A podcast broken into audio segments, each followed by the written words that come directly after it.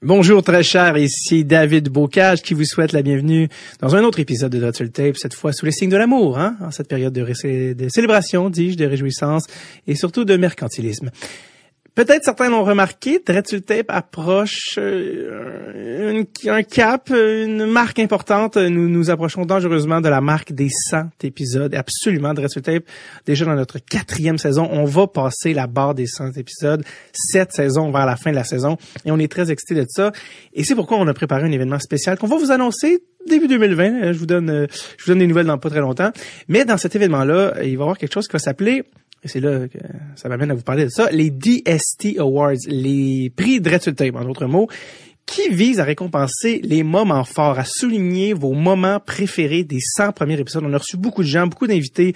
On est allé dans, le drôle, dans le triste, dans la confidence, dans les anecdotes. plein de choses sont arrivées et on veut savoir c'est quoi vos meilleurs moments. Et inquiétez-vous pas, on a pris la, peine de faire des présélections, des choix de réponse. Il y a, beaucoup de choses euh, qui se sont passées, mais on a fait une belle présélection parce que ça remonte déjà à, plusieurs années, beaucoup d'épisodes. Donc voilà.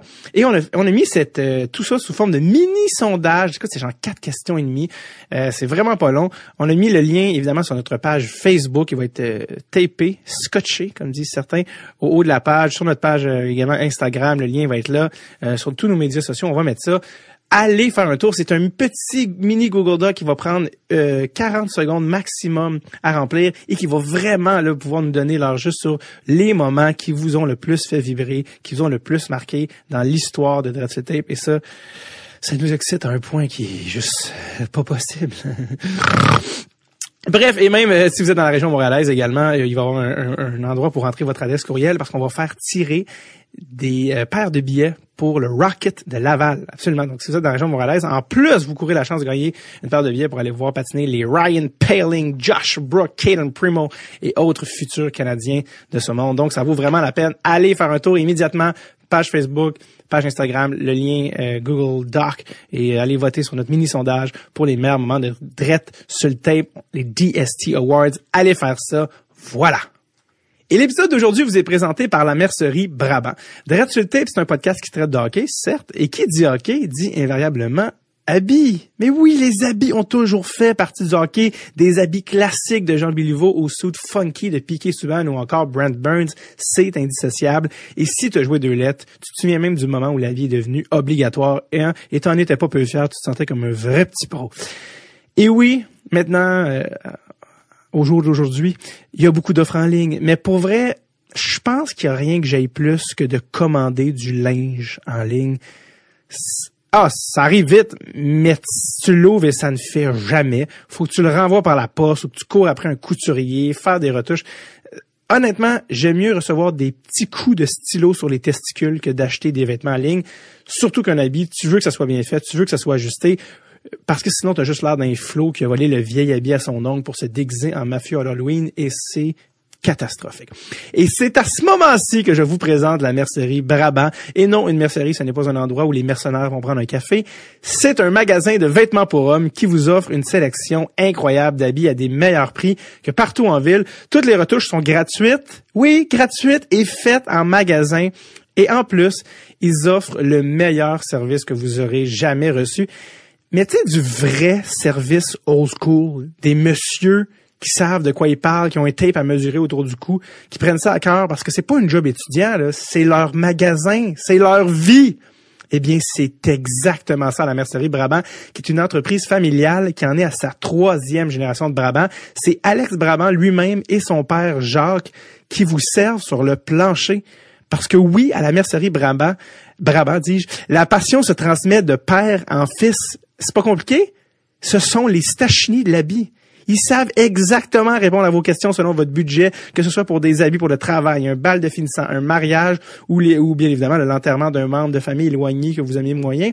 Peu importe l'occasion, ils ont tout ce qu'il vous faut, chemise, habits, col roulé. Honnêtement, tout ce qui se fait pour l'homme, il l'a à la mercerie Brabant. C'est 5000 pieds carrés de textile. Ils ont un carré de au, un coin de rue au complet à Saint-Hyacinthe. Vous dites, oh, attends, attends, c'est à Saint-Hyacinthe, mais là, ça vaut-tu la peine? Ah, question de débutant. Je vais vous dire pourquoi ça vaut la peine. Parce que non seulement les habits sont moins chers, les retouches gratuites, le service est le meilleur, mais en plus, et c'est là que Dress Tape rentre en ligne de compte, vous profitez Écoutez bien, on brise Internet.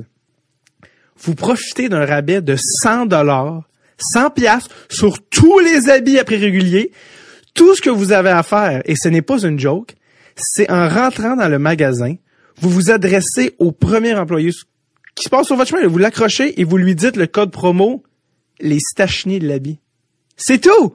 Vous rentrez dans le magasin à Saint-Hyacinthe, vous dites à un employé les stacheniers de l'habit et vous avez 100 pièces sur un habit régulier de votre choix. Facile de main, 100 pièces, dude.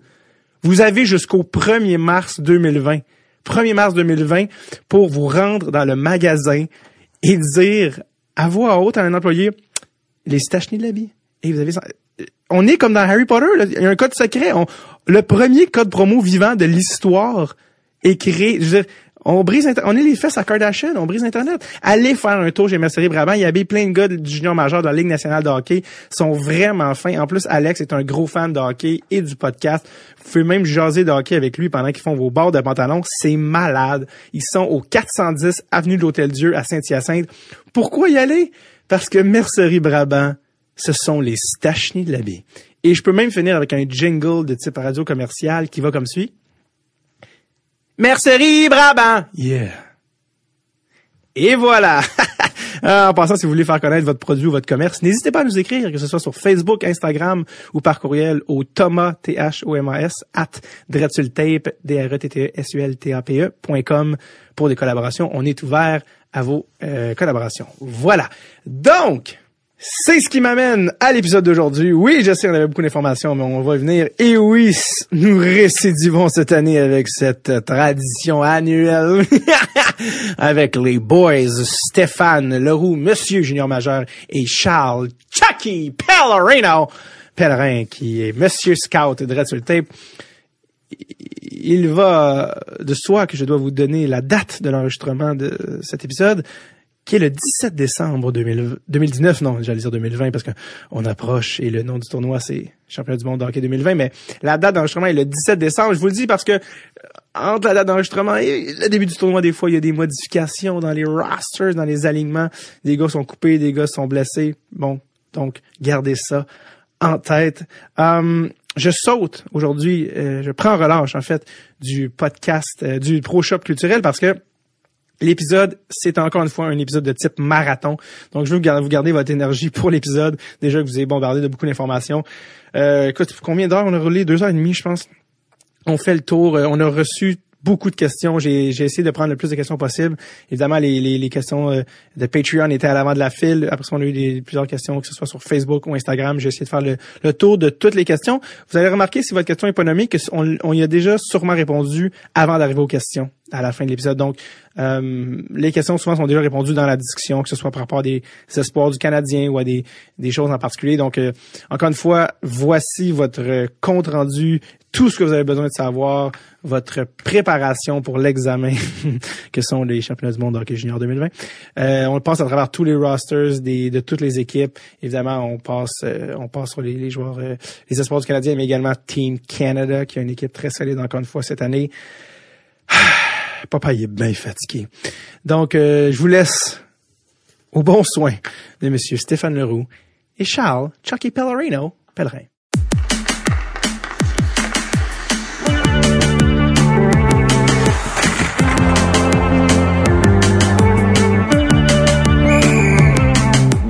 Tape avec David Bocage. Alors, nous récidivons avec l'annuelle tradition. J'ai le bonheur d'accueillir euh, M. Stéphane Leroux. Salut. Bonjour Stéphane. Et euh, le jeune Charles Pellerin, humoriste à César, mais d'abord et avant tout scout pour de résultats. En effet, c'est vraiment mon métier numéro un. c'est sur quoi je passe le plus de temps. En tout cas. euh, non, absolument pas. Euh, ça me rapporte à peu près trois followers par année. mais fidèle, fidèle. Mais les filles en raffolent. mais des fois, des gens dans les salles de spectacle qui, qui viennent me voir puis euh, ils me parlent pas du show, mais ils me parlent de à quel point ils ont apprécié l'épisode sur le repêchage. Puis ça, ça veut dire beaucoup. Ouais, c'est là que tu vois c'est qui tes vrais fans. Oui, exact. C'est qui qui m'a dit ça récemment? Que quelqu'un, je pense que c'est Jay qui m'a dit ça en tournée. Le, le, le, mettons Jay en tournée puis qui faisait la première partie à Jay. Charles. Du temple. Les fils, oui, Jay du temple, exactement. Euh, les, mettons, la, la jeune fille attend pour prendre une photo avec Jay pendant que son père va parler à Charles de ses propositions au niveau du draft. Et puis, bon, alors, à ce moment- donc tout le monde est gagnant dans l'équation. Moi, moi, moi, les photos, quand je vais en vacances, c'est avec les gars à casquette, leur blonde, ils s'en vont. Ouais, exactement. Ils ne savent pas qui je suis. exactement Je vais toujours dire c'est le grand drame de ma vie. Moi, c'est juste les hommes qui me reconnaissent. Stéphane Leroux à Shawinigan, torsez-vous d'être là. Non, non, mais euh, merci d'être là, les gars. C'est vraiment le fun. C'est un, épisode qui est extrêmement attendu à chaque année. Encore une fois, on commence à me réécrire. Là, là, vous nous laissez pas tomber. Non, Non. tout le monde ne vous laisse pas tomber. On a tous la même maladie. Alors, on se garde les coudes serrés, puis euh, on est vraiment contents. Et les gens, évidemment, vous envoyez plein de questions. euh, donc, on va terminer avec les questions, évidemment. Mais on est là pour euh, un peu revoir. euh, chaque année, c'est des souvenirs qui sont créés là, hein, avec les World Là, on, on, on commence tout de suite avec un retour euh, avec tes chèques de l'an passé. Ben, c'est ça. Ah, c'est exactement Ah, là que J'ai je même pas aller, besoin. j'osais pas le dire. Parce que euh, moi, je t'avais, me semble, que je t'avais parlé raison. des Suisses, hein? T'avais raison. Ouais, non, écoute, moi, les Tchèques, euh, on, je veux pas faire de, de, de- Oui, oui. tourner le fer dans la plaie. On, on est ici pour vous réouvrir les, des... les Tchèques, euh, je, sais pas pourquoi, j'en dirais que j'ai pas confiance à chaque fois. Puis l'an passé, j'avais pas confiance non plus. T'avais l'air bien emballé. fait Ben, que- moi, je voyais les joueurs. Ben oui, euh, quand tu vois les noms sur une feuille, mais on dirait que ça, ça colle pas. Ça, En effet. Ça gelle pas ensemble. là, Ça a puis, pas collé. Ma grande non, tristesse pendant le temps des fêtes. euh, Fin, fin de la parenthèse. À non, crier le Ben non, mais je voulais en plus qu'avant qu'on rentre. tu l'avais dans tes questions? Ben, je voulais qu'on fasse Ben un, oui. j'ai la chance, on fait un petit retour sur, sur ça, sur ça, puis l'an passé, parce que c'est un tournoi que les gens nous demandent toujours, c'est quoi que vous pensez que c'est- un tournoi tellement imprévisible, on en a parlé, tu sais, par, Ouais. par son format, évidemment.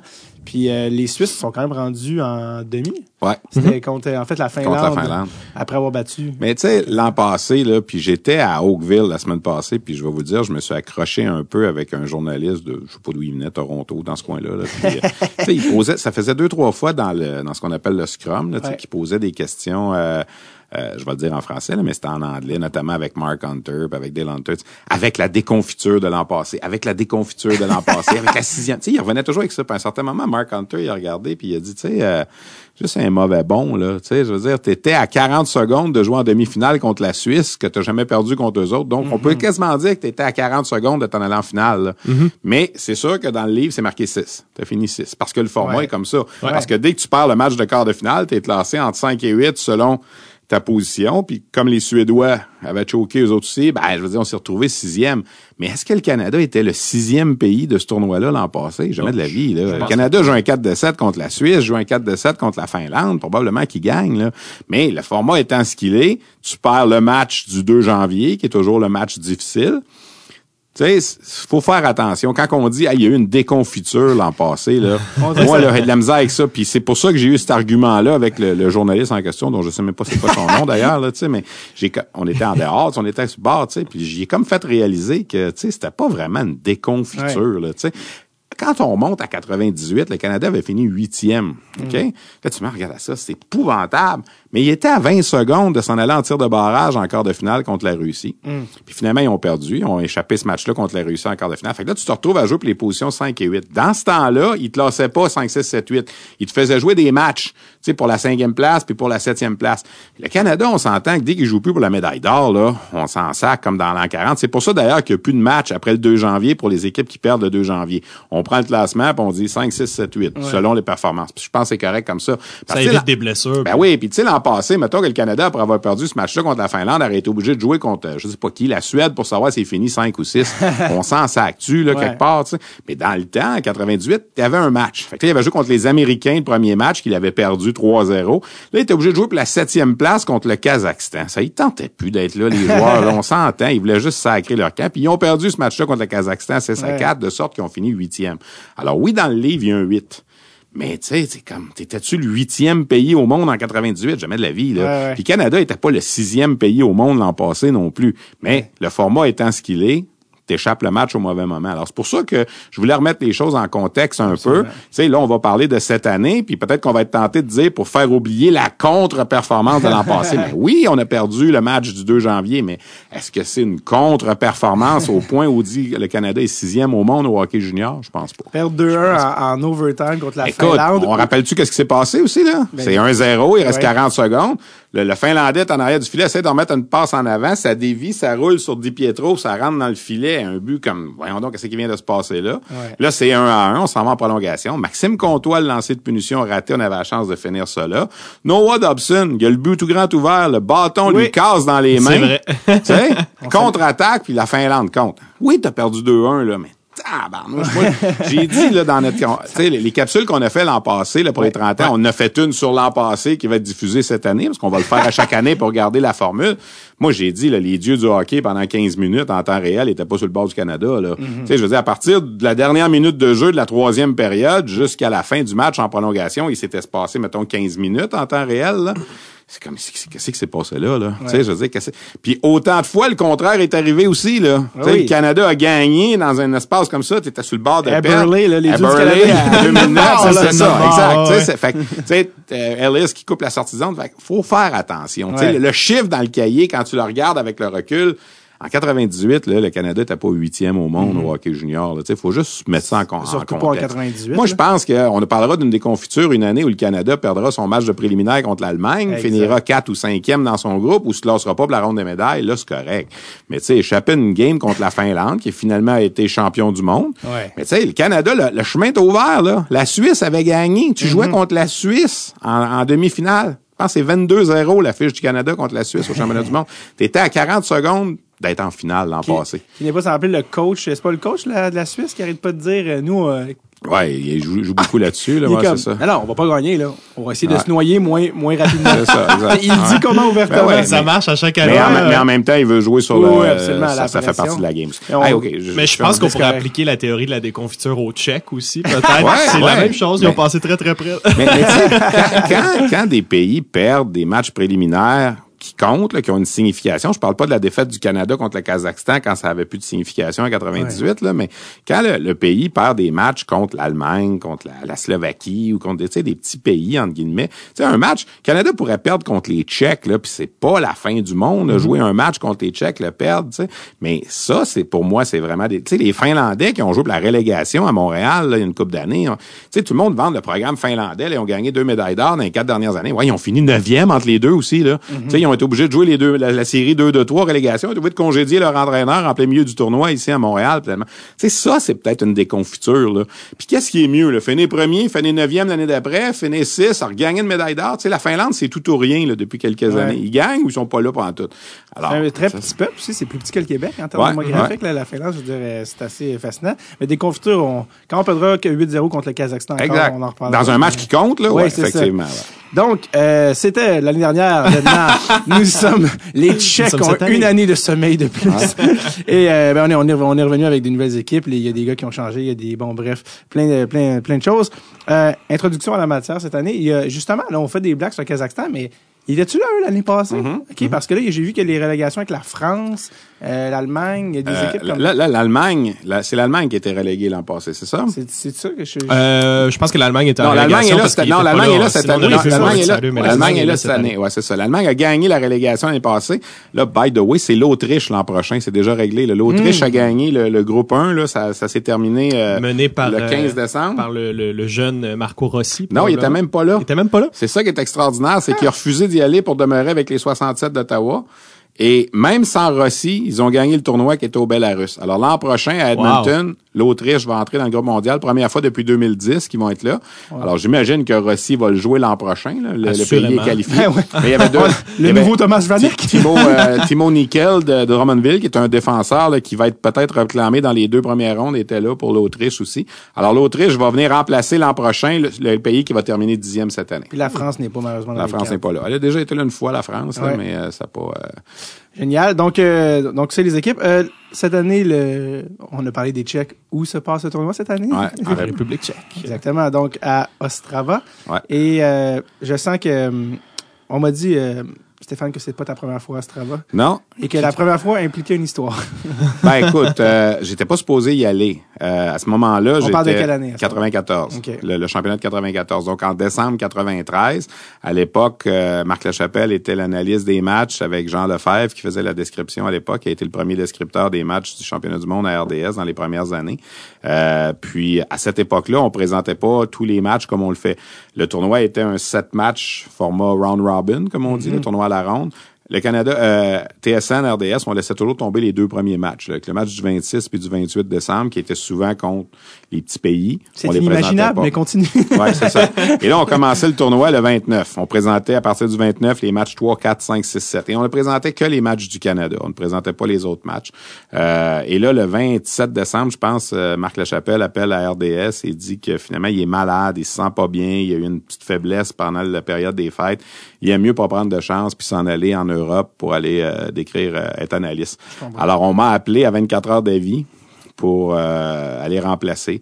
À cette époque-là, ça prenait un visa pour rentrer en République. Écoute, j'ai, j'ai reçu- je me souviens, j'ai reçu le téléphone, je pense, à 5 heures le- la veille et je partais le lendemain soir à 6 heures. là. J'avais 24 heures pour faire mes bagages, aller prendre des photos de visa, tout préparer les choses. Et j'ai voyagé toute la nuit. Euh, c'était un vol, on passait par Francfort, Francfort à, à Prague. Prague, un petit vol intérieur de Czechoslovakia Airlines avec un vieux Tupolev russe. euh, qui était, moi, c'était mon premier voyage en Europe dans ma vie. Et j'ai atterri à Ostrava à 18h30 heure locale. Le match était à 20h, donc à 14h ici, à 20h là-bas. Euh, je me suis en allé avec mes valises à l'aréna. C'était le match Canada-Finlande. Et c'était la première fois que les gens au Québec voyaient jouer Sakou Koivu Oui. Parce que Sakou Koivu avait été repêché par le Canadien en juin 93, juste avant. Oui, avec une Mais- prononciation approximative. va. d'André oui. Baudrillard. Koivu, mais on savait, on n'était pas Ben sûr oui. comment ça se prononçait. Puis, tu sais, mettez-vous en contexte. En 93, il n'y a pas d'Internet, il n'y a pas de YouTube, il n'y a rien de tout ça. là. Fait que Sakou Koivu, là, pour les gens au, au Québec, c'est un nom. Tu sais, je veux dire, on l'a pas vu jouer. On n'a pas d'image. On n'a pas d'accès aux images comme c'est facile aujourd'hui, tu sais. Alors, c'était le match où on allait montrer aux gens du Québec pour la première fois Sakou Koivu. Et je suis arrivé finalement à la- à l'aréna après le taxi puis tout ça, là, 50 minutes avant le match. Ish. Et j'ai fait le match avec Jean Lefebvre. À cette époque-là, j'étais analyste. Et Ostrava, pour amener les gens, ça, la, la République tchèque, à ce moment-là, on sortait, là, ça faisait deux ans que le pays était séparé. Là, la Tchécoslovaquie était Ouais. devenue la Slovaquie et la République tchèque. Euh, c'était un climat assez bizarre comme ville, une ville où il était très pollué. Euh, beaucoup d'industries au charbon, les arbres étaient noirs, les édifices étaient noirs. Tu marchais dans la rue et tu avais l'impression de sentir toujours le brûlé. C'était une ville comme ça. Alors là, on me dit que c'est beaucoup mieux. Je vais y retourner 26 ans plus tard. Je m'en vais au même hôtel où on était à- en 1994. Euh, J'ai hâte de voir euh, les, les gens de TSN qui sont allés faire ce qu'on appelle un survey. Là. Ils sont allés, euh, m'ont dit que c'était beaucoup mieux. Alors j'espère. C'est, euh, et on va passer le temps des fêtes là. là. Koivu était-il euh, était-il sur place quand il était repêché, je pense? Non, il était Oh. pas à Québec. Non, le Non, repêchage à Québec. Alors, on l'avait pas vu. On avait des photos. Tu sais, c'est ça. Aujourd'hui, on dit ça aux jeunes, là. Puis je sais, je donne des, des, des conférences des fois à des étudiants. Puis quand tu leur dis que YouTube puis le micro-ondes n'existait pas, là, dans ce temps-là, ils dirait Ouais. qu'ils te regardent avec des, euh, des gros Avant yeux. YouTube, là, tout était difficile à... Ben, c'est ça, tu sais, les gens aujourd'hui sont capables d'avoir une idée, tu sais, ils vont regarder des séquences d'un joueur en Europe. Premièrement, ils pensent qu'ils connaissent le joueur parce qu'ils l'ont vu compter trois buts sur YouTube, là. Ouais. Pas, pas tout le temps ça, c'est pas tout le temps comme ça qu'on analyse un joueur, mais bref, tout ça pour dire que on savait pas c'était qui. Alors, la première fois que Sakou Koivu a été vu à l'œuvre dans un match à la télé au Québec, C'était c'est ce match-là, le Canada-Finlande de, de 1994. Parce que lui-même, la mère qui l'a appris, si je me souviens bien, il était en Finlande. Il était, je pense, dans son chalet, Ouais. le chalet familial, puis il n'y avait pas vraiment la ligne téléphonique qui était assez moyenne. Ouais. Puis il y a juste quelqu'un qui a appelé, puis il a dit T'as été repêché, t'as été repêché, puis il a dit Quoi? Qui? Qui? Puis il y a quelqu'un qui a dit Montréal, puis la ligne a coupé. Puis il était comme C'était, Montréal. C'était, c'était, euh, c'était Jean-Claude Tremblay, le défunt Jean-Claude Tremblay, qui était dépisteur en Europe pour le Canadien à ce moment-là, qui avait recommandé Koivu euh, aux Canadiens. Et d'ailleurs, moi, la seule fois que j'ai eu croisé, j'ai rencontré Jean-Claude Tremblay, c'était pendant ce tournoi-là, parce qu'il était venu, évidemment, faire du recrutement pour le Canadien, puis dont, entre autres, surveiller Koivu et tout ça, tu sais. Alors, euh, c'était un monsieur d'une, austère, un peu, tu sais, puis tout ça. Alors, euh, c'est mon souvenir, c'est mon premier championnat du monde de hockey junior, et là, j'y retourne Ça tourne. 26 ans plus tard. La deuxième ville, à cette époque-là, c'était Friedeck Mistec, où on disputait des autres matchs. Là, ça va être à Trinets. Euh, je ne sais pas si je vais avoir la chance d'aller voir des matchs de l'autre groupe là, avec euh, le- la job, mais on a un gros groupe, le Canada, cette année, là, avec les États-Unis puis la. Russie dans notre groupe, puis la République tchèque. Et le héros local, peut-être finir là-dessus, en 94, le gars de la République tchèque était le héros local, c'était Marek Malik Oui. qui Ben oui. était un jeune euh, grand défenseur. On l'a vu dans la Ligue nationale. On se souvient tous de son but en fusillade en, avec les 15, Rangers en de New York. 15e ronde. Avec la célébration de la statue de la C'est ça, c'est ça. Mais c'était un, c'est un joueur originaire d'Ostrava. Et le tournoi était à Ostrava à ce moment-là. Et le Canada avait gagné la médaille d'or. Pour vous, tu sais, vous dire que ça fait longtemps, là. Joël Bouchard, l'entraîneur du Rocket, jouait pour le Canada cette année-là. Euh, il avait écopé d'une punition à cette, à ce moment-là. pour faire un peu d'histoire, le, le tournoi à la ronde, il n'y avait pas de ronde de médaille, il n'y avait pas de- quart de finale, demi-finale, finale. Tu jouais sept matchs, un contre chaque pays, il y avait huit pays dans le temps, puis l'équipe qui finissait premier au bout de ces matchs gagnait l'or, l'équipe qui était deuxième l'argent, troisième le bronze. Ah. Et quand on est arrivé au dernier match, la Suède avait six victoires, aucune défaite, 12 points. Le Canada avait cinq victoires, une nulle. On avait fait match nul contre la Russie, donc on avait 11 points. Fait que ça veut dire que la nulle était bonne pour la Suède en finale. Parce que nul, ça aurait donné 13 points à la Suède, 12 points au Canada, donc la Suède aurait gagné. Fait que ça prenait absolument une victoire au Canada. Puis il n'y avait pas de prolongation. Là. C'était pas une. prenait une victoire en 60 minutes. Sinon. Et là, le Canada mène 5-4. Il reste une minute et demie à peu près à jouer. Joël Bouchard écope d'une punition. Parce qu'il a fermé la main sur la rondelle dans le coin de la patinoire pour essayer de, de, de geler le disque, comme on dit. Et là, il se fait chasser. Alors, les Suédois retirent leur gardien, 6 contre 4. Ils attaquent. Ils ont besoin d'un but, là. 5-5, ils gagnent la médaille d'or. Et finalement, c'est Aaron Gavey qui avait coupé une passe, qui s'en allait. Écoute, c'était un but sûr, là. Sandstrom était là, puis il y avait le filet ouvert. Gavey a coupé la passe, on a dégagé, puis on a compté dans, dans un filet désert, puis le Canada gagne la médaille d'or. Joël Bouchard s'en souvient sûrement. Ouais, encore, ouais, ouais, Quand on parle Quand- des petits détails Quand il chez était- les joueurs, c'est exactement Quand il ça. était le, le, le, le directeur général de l'équipe canadienne au cours des dernières années, là, il s'est occupé du programme avant Ouais. de devenir avec le Rocket. On l'a fait en entrevue, puis il a dit on, le ra- on la raconte aux gens cette histoire-là parce que les joueurs, il faut qu'ils s'adaptent au règlement. tu sais. Puis il dit, à cette époque-là, là, il dit moi je savais même pas que j'avais pas le droit de faire ça. C'est quelque chose qui aurait été permis là, tu sais, euh, au hockey nord-américain, Ouais. mais il faut que les joueurs euh, soient conscients de la réglementation qu'il y a dans, dans le tournoi qui est différente, que ce soit Ben au oui, niveau des mises au jeu. on n'avait ouais, pas le droit de gagner mise au jeu avec tes patins. Avec tes patins, c'est ça. Avec- on enseigne à faire ça. Ouais, puis t'as pas le droit d'être dans le cercle du gardien Ouais. quand ton équipe est en possession Ouais. de la rondelle en zone offensive. Des petites choses comme ça. Alors, l'épisode de Joël Bouchard en question, oui, on l'a raconté. Cette année-là, il y avait Martin Gendron, Yannick Dubé, Emmanuel Fernandez et Joël Bouchard. C'était les Québécois. Et Fernandez avait joué les matchs 4, 5 et 6. C'était Joe Canale qui était l'entraîneur-chef de l'équipe canadienne. Euh, Jamie Storr avait joué les trois premiers matchs, mais le troisième match, il y avait eu le match nul contre la Russie. Alors là, Canale avait décidé d'apporter un changement à partir du match numéro 4 contre la Finlande. Euh, on avait revenu avec euh, Fernandez qui avait pas joué du tournoi. Et là, Fernandez a gagné contre la Finlande, a gagné le match 5 contre les États-Unis, a gagné le match 6. Quand est arrivé le match 6 contre les Tchèques, le Canada a gagné, mais 6-4. Je pense, ça a fini. Puis il avait été un peu chancelant. Fait que là, le septième match, qui est comme le match de la médaille d'or contre la Suède, c'est pas trop qui va utiliser. Puis il était revenu avec Store, qui était quand même un peu audacieux comme geste, parce que ça faisait presque une semaine que l'autre avait pas joué. Et le Canada a gagné le match pour euh, s'en aller avec la médaille J'ai d'or. reçu Jerry Rochon récemment, mais ta mémoire rivalise quand même. mais quand, mais quand c'est ton premier que tu Ouais, vis ouais, sur place, vis, euh, veux, veux pas, tu sais. Écoute, j'ai dû faire dans ma, dans ma longue vie à RDS, euh, 1500 chambres d'hôtel, là. Je me souviens pas de toutes les places où je suis allé, mais je me souviens de l'hôtel à Ostrava. Ouais, parce ça. que c'était ton premier voyage en Europe, des circonstances. À part de ça, on avait vécu quelque chose en famille qui avait été euh, difficile euh, quelques semaines avant aussi, là. Je veux pas entrer là-dedans, mais bref. Timing. C'est ça, le Spécial. timing de ce, de, de ce voyage-là, de ce premier championnat du monde junior-là est resté, euh, toujours. ah ouais, exactement. Ben, attaquons-nous d'entrée de jeu aux différentes formations du tournoi. Ouais. euh, et ne vous inquiétez pas, là, ceux qui écoutent, on va porter une attention toute particulière, évidemment, aux espoirs du Canadien. Aux qui Tchèques. sont- aux Tchèques et Il y seulement a quand même des beaux espoirs au sein des C'est Tchèques. une, une émission spéciale que les Tchèques qu'on Ouais. parle aujourd'hui. Donc évidemment, les, les, les espoirs canadiens, là, on va, on va en parler, puis il y en a dans plusieurs équipes qui sont dispersées, certains plus connus que d'autres, mais je pense que c'est tout naturel de commencer en feu. Je pense qu'il faut commencer avec euh, un peu de firepower, parce qu'on va finir avec l'équipe- canadienne, évidemment, mais qui dit espoir canadien dit inévitablement Team USA.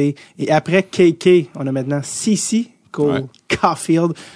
Charles, je te laisse prendre la balle au bon pour nous parler un peu des Américains. De- des Américains, bon, on a, une, on a une belle équipe cette année pour, euh, pour les Américains. Moi, c'est c'est une des équipes que, que j'ai hâte de voir, Euh, surtout au niveau de la défensive, parce que c'est plusieurs défenseurs qui ont été repêchés un peu plus loin, disons des, des espoirs de deuxième, troisième tour, mais euh, qui ont des bons débuts de saison en NCAA. Euh, faut dire que la, la- beaucoup, beaucoup, beaucoup de joueurs euh, américains, là, bon, on connaît leur programme de développement, vont beaucoup dans les universités américaines, alors que pour les Canadiens, je pense qu'il y a deux ou trois, là, tout au plus, joueurs qui jouent dans les universités américaines. Juste un. Juste un, finalement? Ouais, Bon, ouais. c'est Il y en avait quatre au camp, mais ils en Bon. ont gardé, ils en ont Bon. retranché trois. Il y a Ok, quand même Bern- gros. Bernard Ducker. qui- Oui, exactement, qui était un, un lock, là. Mais qu'il y a une grosse différence entre les, les ligues dans lesquelles les gars jouent entre les Américains et les Canadiens. Je vais juste mentionner, mais continue sur ta belle lancée, mon gars. Euh, ben oui, je, vais- je vais en shooter plein. Moi, je pense qu'on va être très excité de voir euh, Alex Turcotte au centre du premier trio, qui, est le, qui a été repêché par les Kings l'été dernier, cinquième au total, Qui joue sur la même équipe que que nul autre que petit euh, Cole oui, Caulfield. Wisconsin. Au Wisconsin. Cole Caulfield qui a un bon début de saison aussi euh, en NCAA. Euh, c'est peut-être pas les chiffres qu'il y avait dans le programme de, de développement, mais ça reste quand même impressionnant. Il est dans le top 17 des marqueurs de la NCAA avec C'est quand même 12 normal. Tu sais, Il y a 18 ans, je compte des gars de 22, 23. Ben oui, c'est Ouais, exact. c'est Puis pas- c'est drôle parce que je réécoutais un truc de l'année passée, je réécoutais un petit peu notre extrait de, de notre épisode, puis on parlait de l'Alex Turcotte, puis c'est- on- je pense qu'on est en train de dire que les gens le voyaient entre euh, 5 et 30e. Euh, je pense que Craig Button le classait 30e, ça, puis finalement, il est sorti 5e. Avec raison, mais moi je pense que le doute venait de sa blessure. Ouais. Il, il a été blessé pour la plupart de l'année, puis en fin de saison, on l'a vu jouer une dizaine de matchs, puis c'était évident qu'il était meilleur que tout le monde Mhm. euh, sur, sur la patinoire. Euh, Caulfield, intéressant aussi, la raison pour laquelle il marque peut-être moins de buts cette année, c'est les poteaux. cette année, je pense qu'il en frappe trois par match. C'est c'est Il est leader, je pense, en tir dans l'NCA, Ouais, quelque chose comme ça? ben, tu- dans les tops, Ouais, comme je connais pas la 79 tirs, statistique. ouais, ça. Mais oui, il continue de lancer. Puis je pense qu'une des raisons pour laquelle euh, il marque un peu moins de buts, c'est qu'il est en train de diversifier son jeu.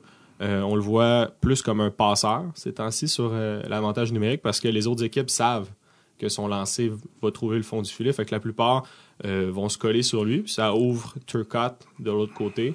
Fait qu'on est en train de développer un, meilleur passeur. Puis moi, ce que j'ai remarqué depuis le début de la saison qui est très important pour Caulfield, c'est son jeu de pied son jeu de pied s'est vraiment amélioré. Puis je dirais que quand je le regardais au, au camp du Canadien, euh, au camp de développement cet été, euh, c'était peut-être ça qui faisait défaut. Il y avait des espoirs beaucoup plus rapides que lui, puis ça faisait en sorte qu'il s'effaçait un petit peu. Mais là, depuis le début de la saison, son jeu de pied s'est amélioré, puis ça lui permet de créer de la distance avec euh, les défenseurs. Donc, quand tu mixes euh, sa capacité à se démarquer avec son jeu de pied un peu plus rapide, ça lui donne plus de temps pour euh, son lancer. Fait qu'on a un beau début de saison pour Cole Caulfield.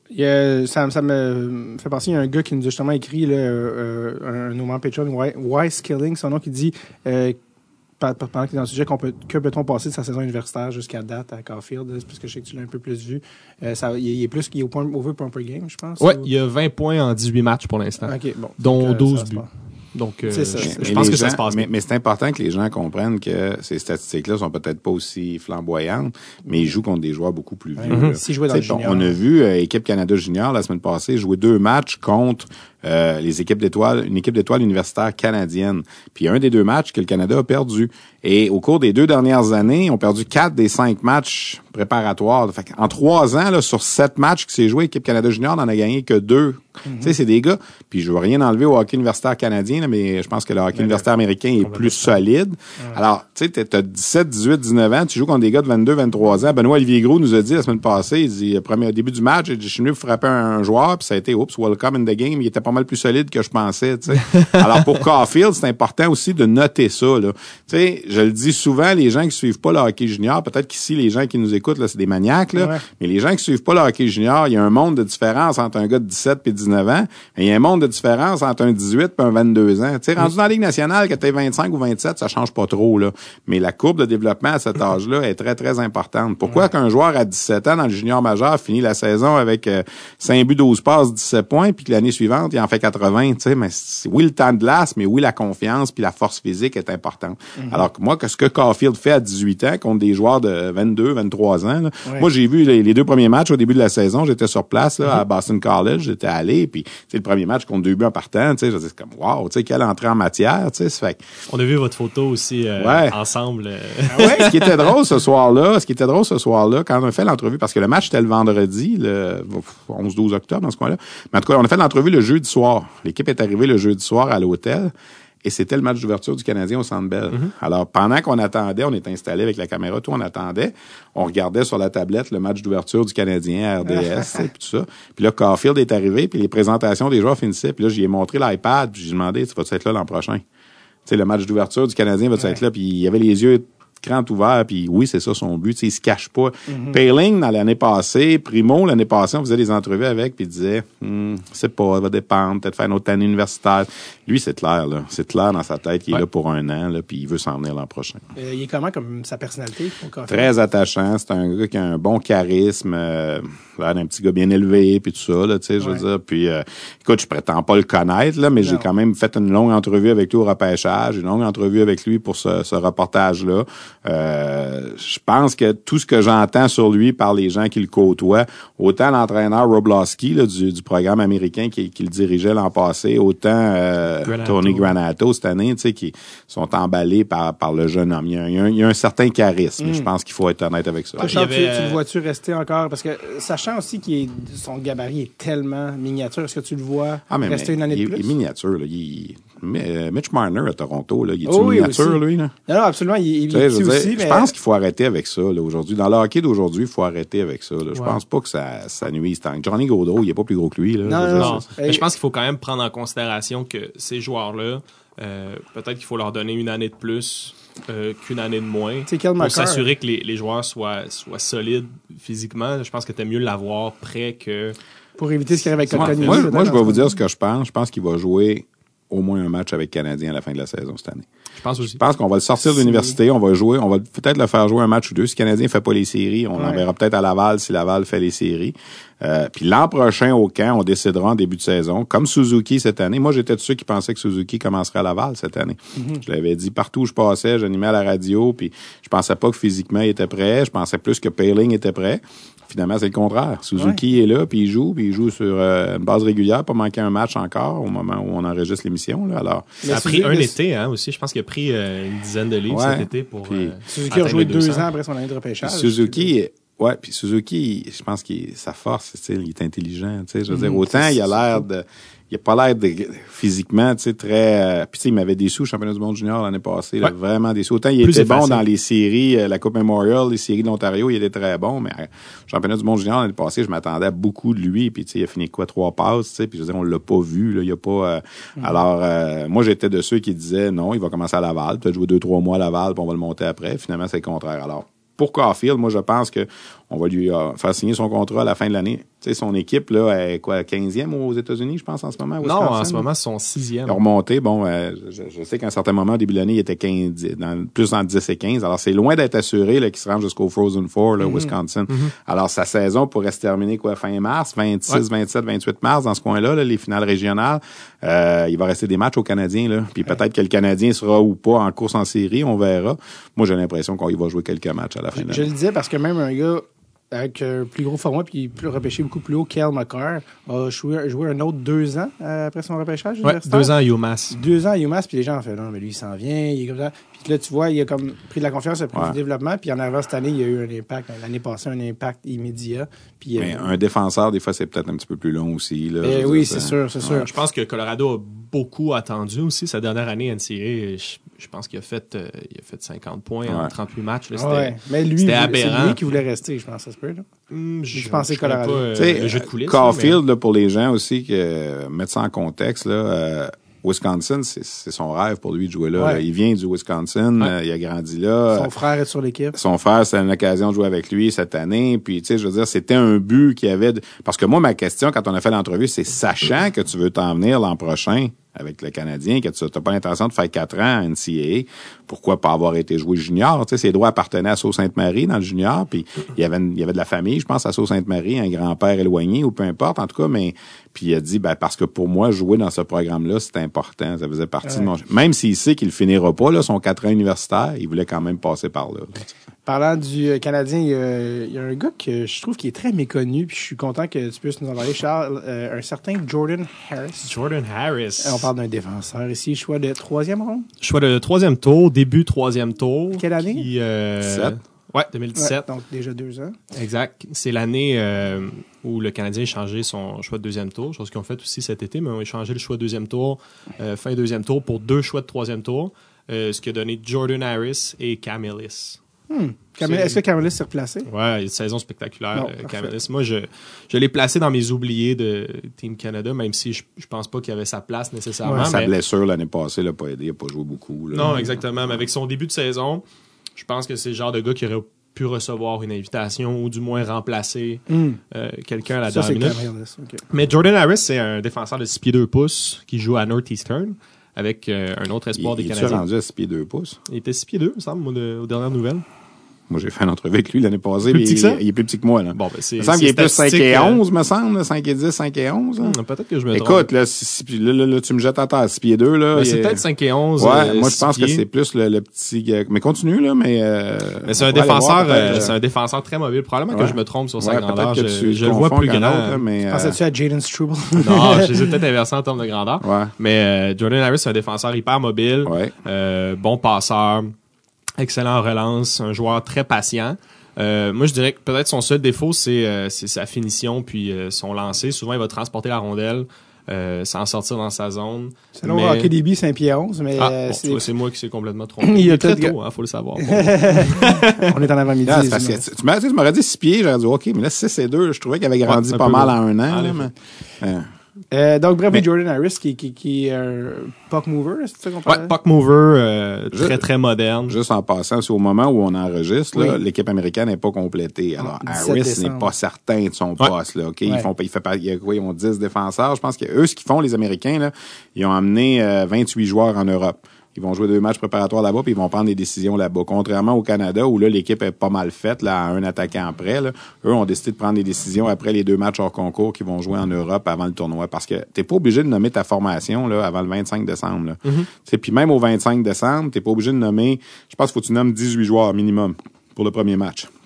Et tu peux attendre, tu peux en rajouter même dans le tournoi. Tant que tu n'as pas atteint le 23, tu peux en rajouter. Alors, il y a des pays qui font ça des fois. Ils commencent, ils mettent 11 attaquants, 6 défenseurs, puis ils se gardent la place selon hein, comment le tournoi va évoluer. tu sais. Alors, même le Canada pourrait faire ça. Tu sais, je donne un exemple. Là, euh, là en ce moment, la main de Doudus là, est douteuse. Là. Bon, si jamais ils sont pas certains qu'il est prêt pour le début, mais qu'il va peut-être être prêt à partir du troisième match, ben ils vont peut-être juste nommer 11 attaquants puis attendre de commencer le premier match. Ben, c'est vrai que c'est contre les États-Unis. Souvent, le premier match, c'était contre des pays plus faibles. Tu pouvais te le permettre. Au moins 18 ans, on fait ça, là, tu sais, quand on attend de voir Ouais. les joueurs s'ils vont être éliminés ou pas. Alors, dans le cas des États-Unis, pour compléter sur Harris, Ouais. c'est pas certain à 100% qu'il va être là au moment où on se parle. Mais les chances sont fortes Ouais. parce que c'est un défenseur gaucher qui peut jouer à droite. Il a passé l'année dernière à jouer euh, à- de son côté droit, ce qui est plus rare. Donc j'ai l'impression que pour les Américains, euh, ça pourrait être un avantage. Puis en NCAA, pour euh, son groupe d'âge, je pense qu'il n'y avait pas grand défenseur avec autant de points. Hmm. euh, Ben, t'as point lui. statistique par rapport à ça, par rapport à Jordan Harris, sur ses- des points les dernières années que tu m'as dit l'autre jour? Euh, ouais, je l'ai pas trouvé euh, officiellement cette statistique-là, mais je pense que dans les dans les défenseurs repêchés dans son groupe d'âge, c'est lui qui était le, le meilleur pointeur. Même si sa force, à mon sens, c'est pas c'est pas l'offensive. Donc, la Ligue nationale, ce serait pas un gars offensif? Ben, qui va apporter de l'offensive sans être un défenseur offensif. C'est un défenseur de relance, un bon passeur qui va faire circuler la rondelle, mais c'est pas un finisher, c'est pas euh, Il y a un potentiel NHL dans Jordan Harris. pas complètement. Moi, je, moi, je pense que peut-être à la fin de l'été, c'est le genre de joueur qu'on pourrait voir euh, débarquer à Laval. Ben, faudra voir s'il va abandonner son cours universitaire. Moi, quand je l'ai rencontré l'an passé, il jouait dans la même équipe que Caden Primo, Northeastern. Euh, je suis allé à peu près il y a un an, jour- un petit peu au début décembre l'an passé, on avait été faire un reportage avec Caden Primo qui jouait là et on en avait profité. Tant qu'à être là, on va se parler, on va parler avec Jordan Avec Harris. Ben oui, exactement. On fait ça des fois. Tu sais, je suis allé faire Cole Caulfield cette année, puis on a fait de quoi avec Jake Gorniak, là, qui est un autre espoir du Canadien qui joue pour euh, euh, Wisconsin. Mais pour revenir à Harris, son entraîneur l'année passée disait il sera pas là cette année en parlant du championnat du monde de hockey junior. Il avait seulement que 18 ans, mais il m'avait déjà dit probablement que l'an prochain, il va être là. Alors là, on est là l'an prochain. Mais il y a seulement que cette année, c'est seulement que c'est quand même deuxième année universitaire. Alors, si tu veux le voir à Laval l'an prochain, il faut qu'il décide d'abandonner ces deux années Ouais. universitaires qui lui restent pour signer un contrat professionnel. Alors, ça va être son choix. Tu sais, c'est pas un gros bonhomme.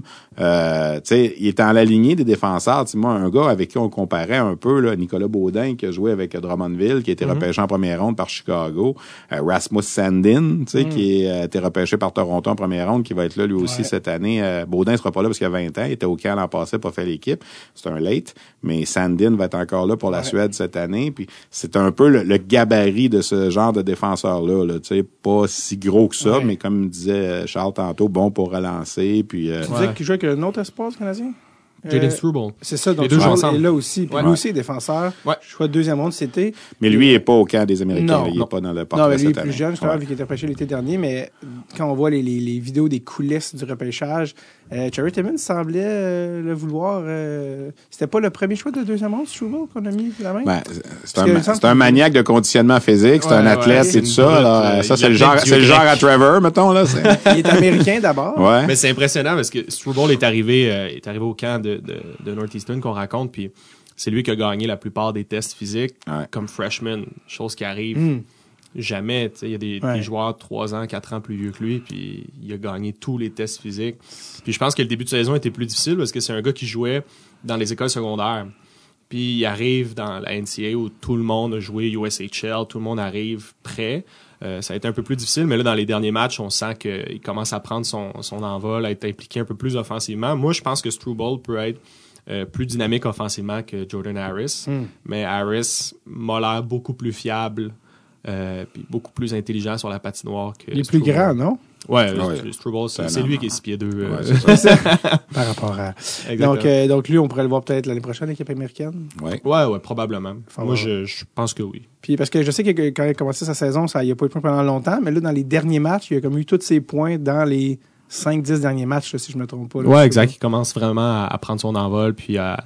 tu vois qu'il est un peu plus confiant là, des quelques clips que j'ai pu voir, là, parce qu'on est encore tôt dans l'année. Ouais, c'est euh, C'est un un autre métier, quand même. Mais de tout ce que j'ai pu voir, c'est qu'il commence à attaquer un peu plus euh, le filet Mhm. et avoir confiance euh, au niveau du backdoor. Et les autres gars de l'équipe américaine, euh, attaquant en défense, gardien. Moi, la, première ligne qui m'excite beaucoup, c'est c'est Caulfield, Turcotte et euh, Kaliev. Oui, et Caulfield ensemble, moi, je pense que ça peut, euh, ça peut faire Là, des flamèches. Oublie pas, Wallstrom va se joindre à ça. là. Ouais. Peut-être qu'on aura des changements dans les unités. Probablement. là, mais, de ce que euh, je vois euh, en ce moment, Zegris joue sur le troisième trio avec Pinto et Parker Ford. D'après moi, Ford va probablement débarquer pour donner sa place à Oliver Wallstrom. Mhm. Euh, deuxième trio, c'est Robertson, euh, Nick. Ouais. Pas Matthew Robertson, évidemment. Euh, John Beecher puis Bobby Brink. Peut-être que c'est Brink aussi qui va, qui va perdre sa, sa place. Mais moi, je trouve ça intéressant de voir Robertson jouer sur le deuxième trio.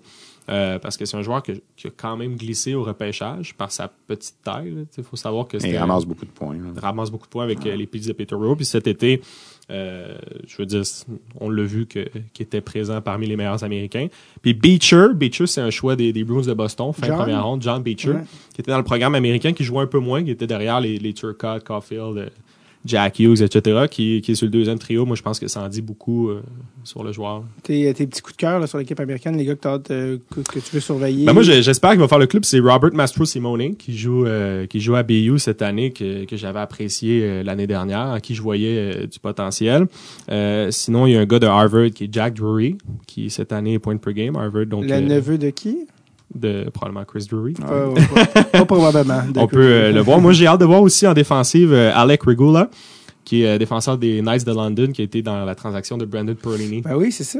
Ouais, C'est lui euh, le joueur en question euh, que je connaissais plus ou moins, je dirais avant l'échange, mais défenseur de, de 6 pieds euh, 4 pouces qui est point per game euh, en ce moment en- à London avec les Knights. Et dire aux gens que le premier match, c'est Canada-États-Unis. Ouais, le c'est 26 ça. Ce qui est rare, ça, ça va brasser. Puis euh, Cam York, qu'on va pouvoir voir Ouais. aussi. euh, Cam York, là, les gens pourront Ouais. toujours se souvenir que c'est le gars qui a été repêché tout juste avant Caulfield. Vous avez probablement vu le, le vidéo, euh, Ouais, les ben partisans oui. des Flyers là, à Philadelphie qui, euh, euh, pour mettre les gens en contexte, euh, sont dans un bar euh, en train de regarder la séance de sélection et là sont tout excités à 14 que Caulfield n'est pas sorti encore et c'est le tour des Flyers à repêcher. Alors ils attendent tous qui euh, qui s'attendent tous à ce qu'ils vont repêcher Caulfield 14e et là ils annoncent from euh, US National Development. Ils se mettent à crier dans le bar mais là ils prennent Cam York. Cam York et non Caulfield. Et là, c'est la désolation dans le bar à Philadelphie. Ça n'a aucun sens. Ils n'en reviennent pas. Alors, dans l'année, dans, dans- pas dans l'année, mais dans l'avenir, il faudra surveiller. Ouais, mais je pense aussi ne que. dit pas, ne Ouais. dit pas si les Canadiens auraient choisi Cam Ouais, York je pense que ou- oui. Ben, moi, je pense que on, on, on nous autres, on pensait pas non plus, puis le Canadien, puis je sais que c'est un cliché de dire ça, on pensait jamais qu'il était pour être là, mais c'est vrai que personne C'est- pensait qu'il était pour être là.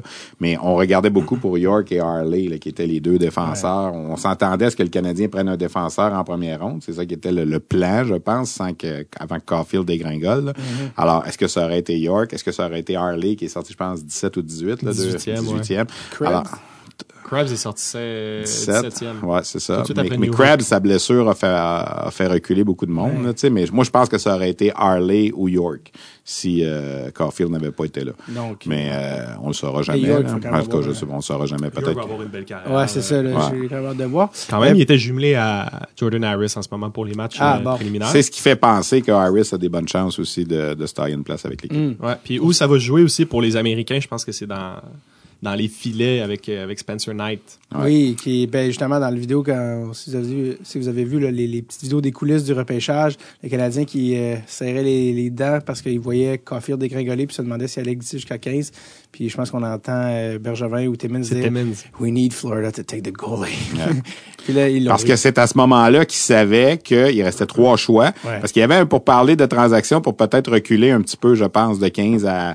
Puis quand on a vu que le, le gardien est sorti, il restait assurément York, Harley et Caulfield. Exact. Il restait, c'est, fait que c'est pour c'est ce qui me fait penser, c'est pour ça que je disais ça tantôt, c'est ce qui me fait penser que si Caulfield n'avait pas été là, on aurait pris York ou Harley. Parce que une fois que Floride a repêché, le, le gardien, c'était 12e, euh, Knight, c'est ça? Ouais. 13? 12, Euh, 13? 13e, c'était pas Soderstrom. Ouais. Ah, Alors, un ou l'autre, Je pense qu'on on était sûr du côté du Canadien qu'un de ces trois-là était pour être là. Et on entend dire Bergevin à quelqu'un d'autre au téléphone, on est, on recule pas, on va drafter. Ouais. C'est- oui. Alors, euh, c'est ça. Parce Ben, je pense était- que, l'autre joueur que j'ai envie de voir, c'est euh, Dustin Wolf aussi, Mm. qui, est le, qui va être probablement le deuxième gardien. Ouais, mais est-ce qu'on va le voir?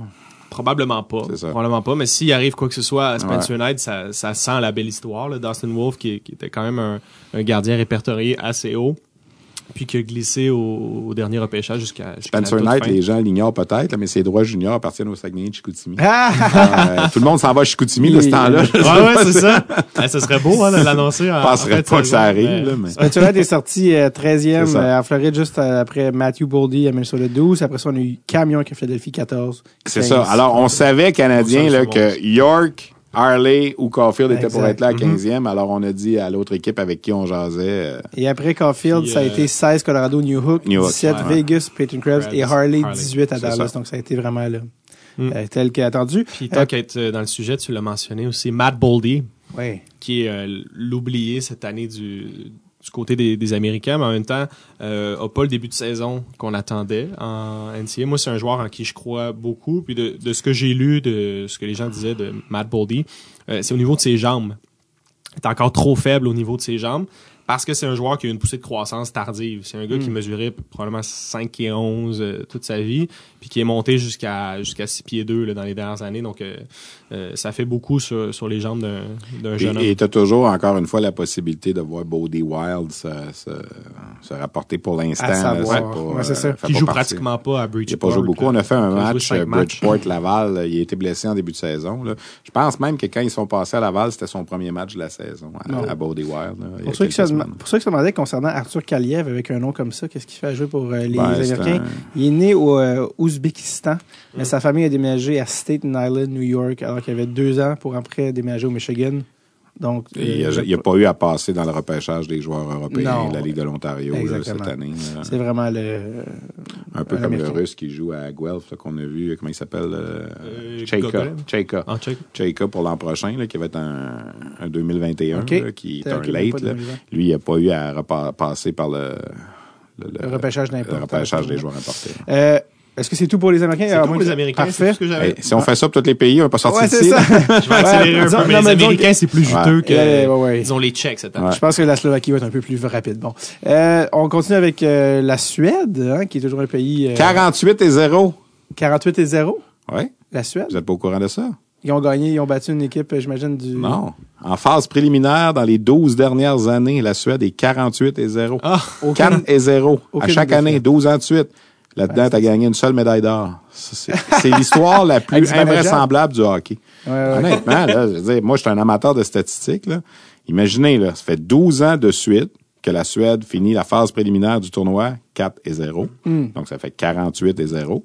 Et dans tout ce temps-là, ils ont gagné une seule médaille d'or par la peau des dents en Zibanejad, 2012. ouais. Zibanejad en prolongation à Calgary euh, contre les Russes dans un match euh, hippique, c'est le cas de le Ouais. dire. là. Mais c'est incroyable, cette statistique-là. Là. Pensez à ça, là. Est-ce que ça en dit plus long sur la Suède ou sur la phase préliminaire? Qui... Mais non, mais ce que je veux dire, les deux.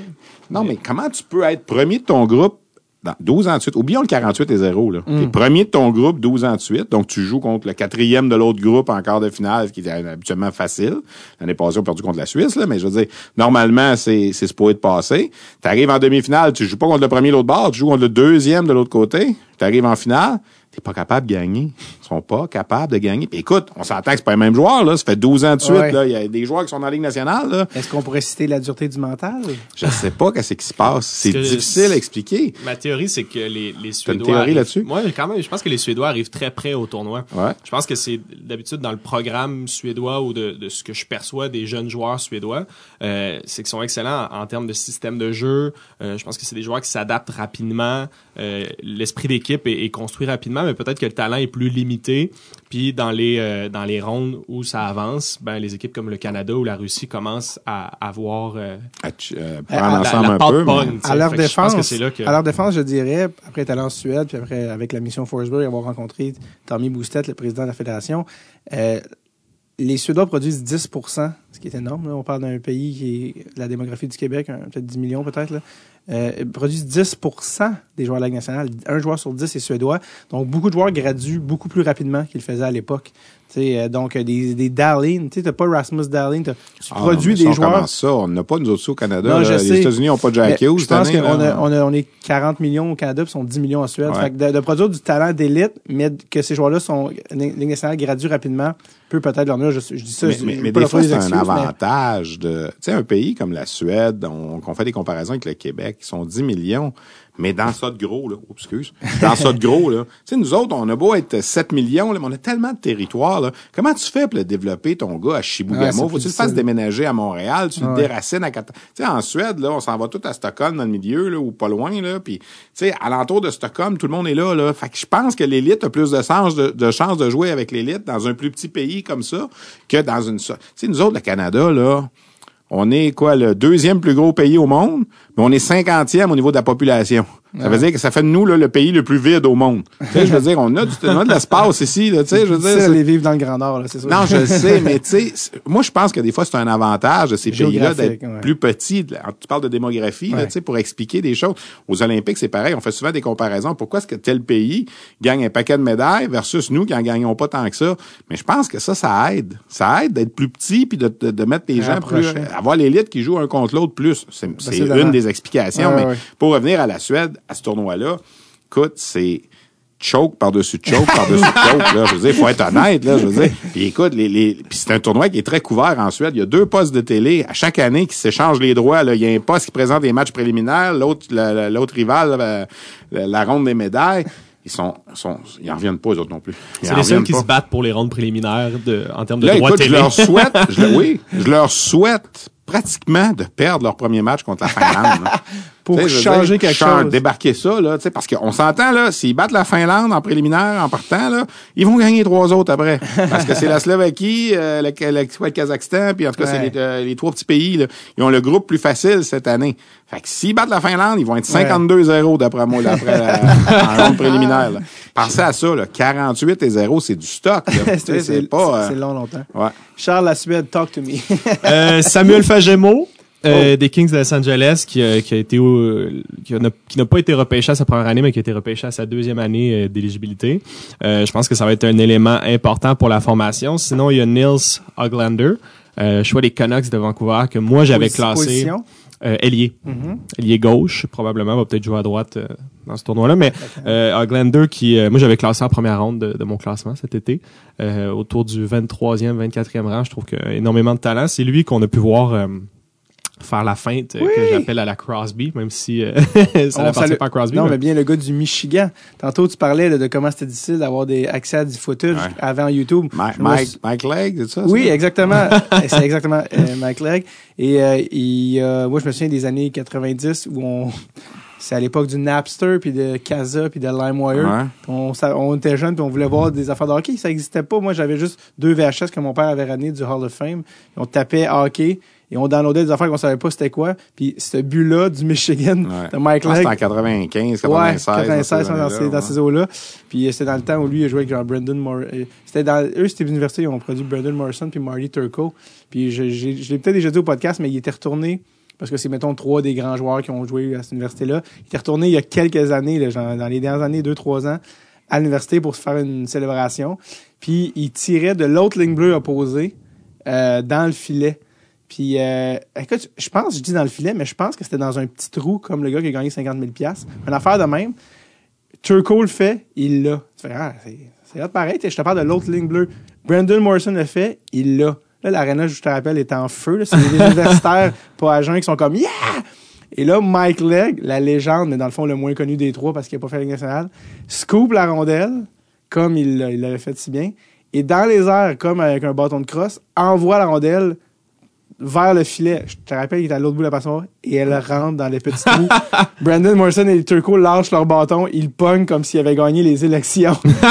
et ils se mettent à le prendre sur la glace. L'homme est encore visiblement de... Je vais, je vais chercher ça La sur légende est dans Moi son aussi, ADN. Cet homme est une légende dans son ADN.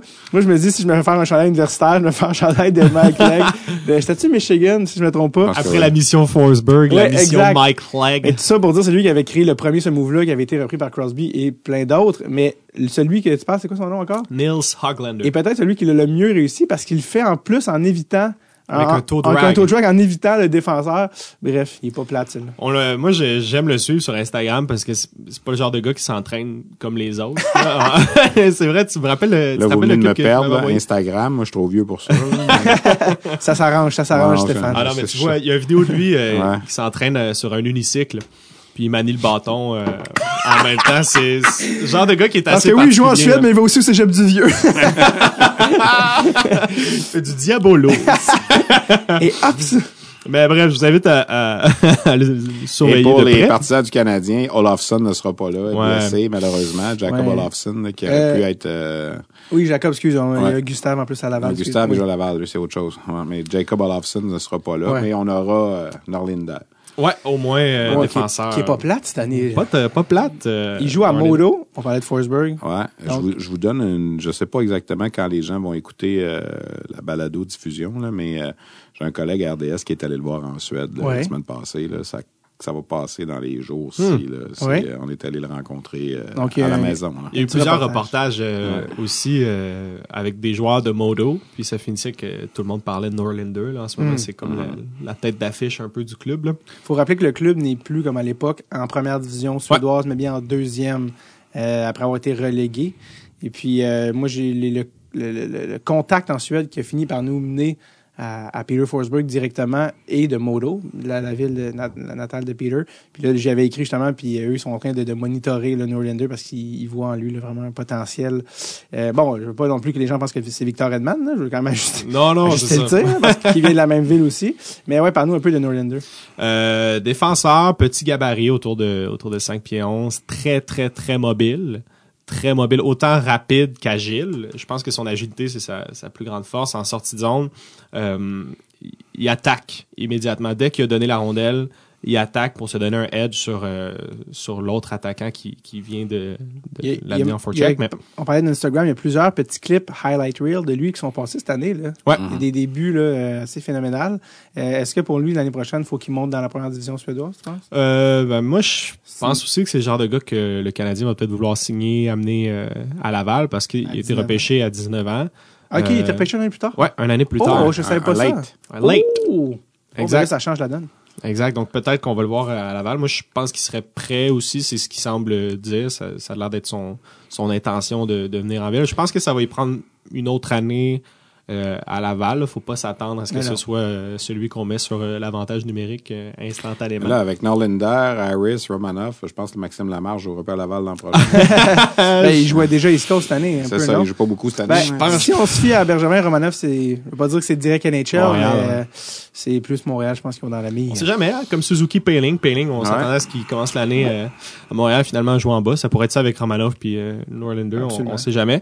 Mais euh, très talentueux. L'année dernière, ce qui est arrivé, en milieu de saison, fin de saison, il a été jumelé à Tobias Enstrom, l'ancien des Jets Oui. de Winnipeg et des, des Front Thrashers d'Atlanta. Puis euh, c'est ce qui a sauvé la saison d'Enstrom. En fait, et non la saison de Norlander. Euh, D'avoir un jeune mobile comme ça, ça lui a permis d'utiliser sa force, sa vision du jeu. Euh, fait que moi, j'ai j'ai très hâte de le voir. Il y a un bon lancer du poignet précis, très mobile le long de la ligne bleue, des bonnes passes, puis il jouait au centre jusqu'à l'âge de 14 ans.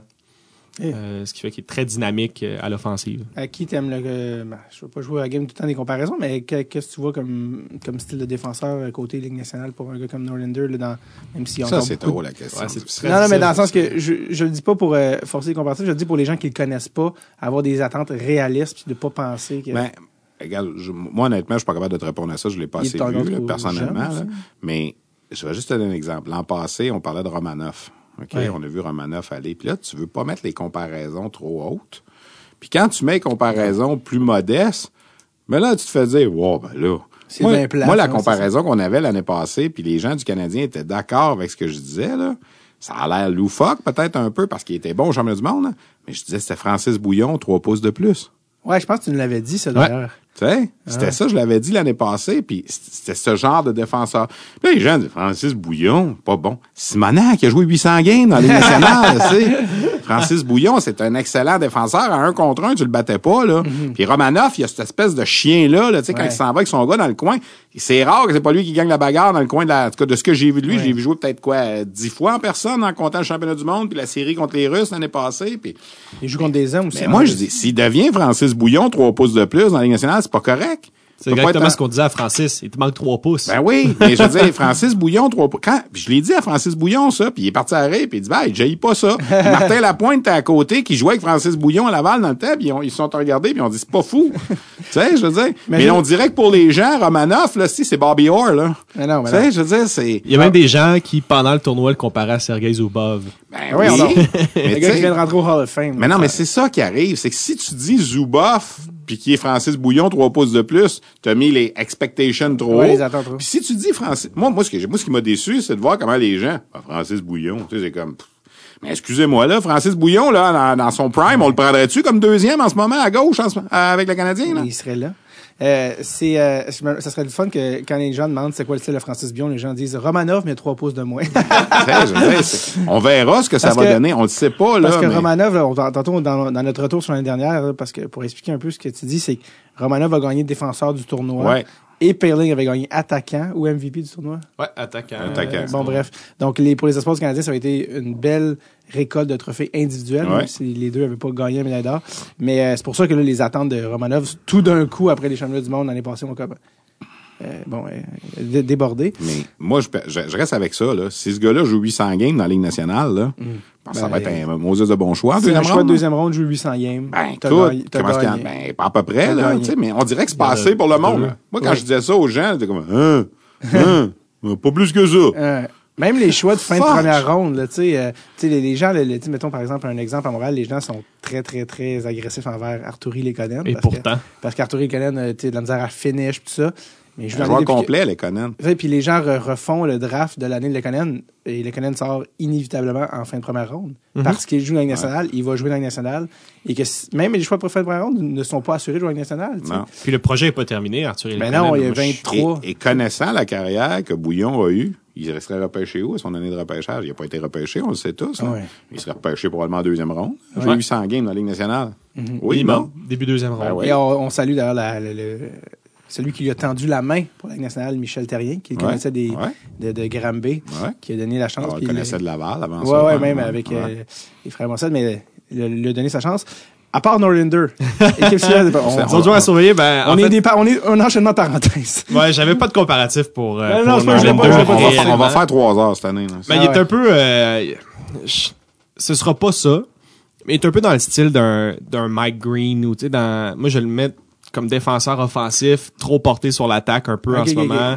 Euh, ou peut-être un défenseur très mobile comme un, un Rafalski l'était, mais diminuer vos attentes. Ouais. là. Je le Il vois est comme gaucher, Norlander. un gaucher, je le vois comme un peut-être top 4, sinon 5 6e, mais avec un Oh, apport ben offensif. euh. 5 6e, deuxième ronde. C'est pas bon. Patrice Bergeron, tu repêché en deuxième ronde. Oui, non, je sais. Ouais, Ah, c'est ça. C'est ça. Euh, Et il était repêché en deuxième ronde. c'est ça. Gagné le trophée Norris. Ouais, c'est ça. Ouais. Ce qui est excitant pour euh, cette année avec les Suédois, c'est les deux espoirs de première ronde potentiellement top 10. De le 2020, là, on De parle. 2020, Il y en on a a un- il y en Lucas Il y en a un Raymond. qui sera peut-être pas là, hein, tu le sais. Lucas Raymond s'est euh, blessé en ce moment, puis c'est pas certain qu'il va être là. Ah ouais, hein? Ouais, ouais. Ce qui est très dommage parce Ouais. que plusieurs euh, le mettre dans la course Top 5, quoi. au top 3 même. Oh. Euh, certaines personnes, moi je, je pense que c'est peut-être un peu trop. Je pense qu'il y a certains joueurs qui, qui le devancent. Mais on parle d'un ailier euh, dans le style d'un Mitch Marner, spectaculaire, Wow. dynamique, un, un bon lancer, playmaker. Sinon, on a Alexander Holtz. Euh, comparatif peut-être en Ligue nationale, je dirais Patrick Liney. Euh, Encore une fois, un attaquant. attaquant, c'est un sniper, Alexander Holtz, très très grand, euh, bonne mobilité. Moi, je- c'est à peu près mon comparatif, mais je, je le mets pas dans la même catégorie que Patrick Liney. là, tu sais. Mais les deux, on les a découverts, nous, à l'été euh, 2018, au Linka Gretzky. Et Ils étaient là pour la Ouais. Suède à 16 ans, les deux, avec Philip Broberg, on se souvient, qui, Mm-hmm. qui va être là aussi pour la Suède, là, qui est un choix de première ronde des Oilers d'Edmonton. Euh, ça avait vraiment été là, un beau one-two punch. On les a revus cet été au Linka Gretzky. On les a vus au moins 18 ans en avril dernier. Alors, on a fait beaucoup de matchs à RDS avec Raymond et Holt. Ça, c'est vraiment un bon duo. Il faut les surveiller, ces deux Très solide. Sinon, la défensive, ça va vraiment être la défensive des Suédois. Je vous dis Rasmus Sandin, je vous dis Philippe Broberg, qu'on va pouvoir regarder. Adam Ginning, on a Philippe, euh, on a Victor Soderstrom, qui va être là, je vois les Coyotes euh, de l'Arizona. Ouais. Euh, Il y avait une question aussi dans les Patreons que tu m'as envoyé sur Ah, ok. Tobias Bjornfot. Ben, Bjorn écoute, vas-y tout de Il a été suite. libéré. ouais. a libéré officiellement Ouais. choix euh, des Kings de Los Angeles, le 22e au total. Euh, je pense que les attentes vont être très élevées pour Bjorn Foot, même si c'est pas ce genre de défenseur-là. La raison pour laquelle il a joué aussitôt avec les Kings, c'est que c'est un défenseur qui est fiable, qui est intelligent, qui a une bonne première passe, qui est solide. Euh, un genre de joueur autour de 6 pieds, 200 livres, donc assez, assez costaud, assez, euh, assez solide sur ses jambes. Moi, je vois un, un genre de Brady Shea, peut-être, Hmm. avec les Rangers de New York. Euh, Alex Nylander, ça, c'est encore, ça reste à Chicago. là? Ouais, ouais, puis il est beaucoup plus vieux. Ok, ok, c'est ça. Il, Parce est plus je- disponible. Je me demandais s'il y avait des gros joueurs, euh, des gros joueurs euh, suédois qui sont en Ligue nationale, là, qui, est-ce qu'il y en a-tu des gars? Il y en a un seul euh, qui est pas un gros joueur, c'est David Gustafsson avec les Jets de Winnipeg, OK. qui a joué euh, 22 matchs, qui a marqué un seul but, peut-être. Ok. Il va Tu veux dire qu'ils peuvent pas venir au euh, championnat du monde? Ouais. Ben, il y en a un à Buffalo aussi. là. Ouais. Rasmus Dalin. C'est tellement Il loin n'a qu'on pas été y pense libéré à plus. 18 ans, il sera pas à 19 ans. Ouais, Non. Une commotion en plus. euh, Ah, en plus. Bref, puis j'invite les gens à regarder le gardien de but aussi, qui est un monstre de 6 pieds 6 pouces. Euh, Oh. Je suis pas capable Oui. de dire son nom, mais Anfeld. euh, Bref. Bon, Hugo Anfeld. sûrement qu'il rirait de nous en ce moment. Donc c'est ça, les Suédois. Ah ouais, Et Suédois. Berggren aussi, des Red Wings de Détroit. Oui, Berggren qui, euh, selon mes sources, aurait été peut-être euh, repêché par le Canadien s'il n'avait pas été pris le choix, un ou deux choix avant le Canadien qu'on a pris. Jesse euh, Ulonen. Ouais, exact, qui est finlandais, mais qui est aussi euh, tout, tout aussi euh, intéressant. D'ailleurs, une belle transition vers l'équipe finlandaise.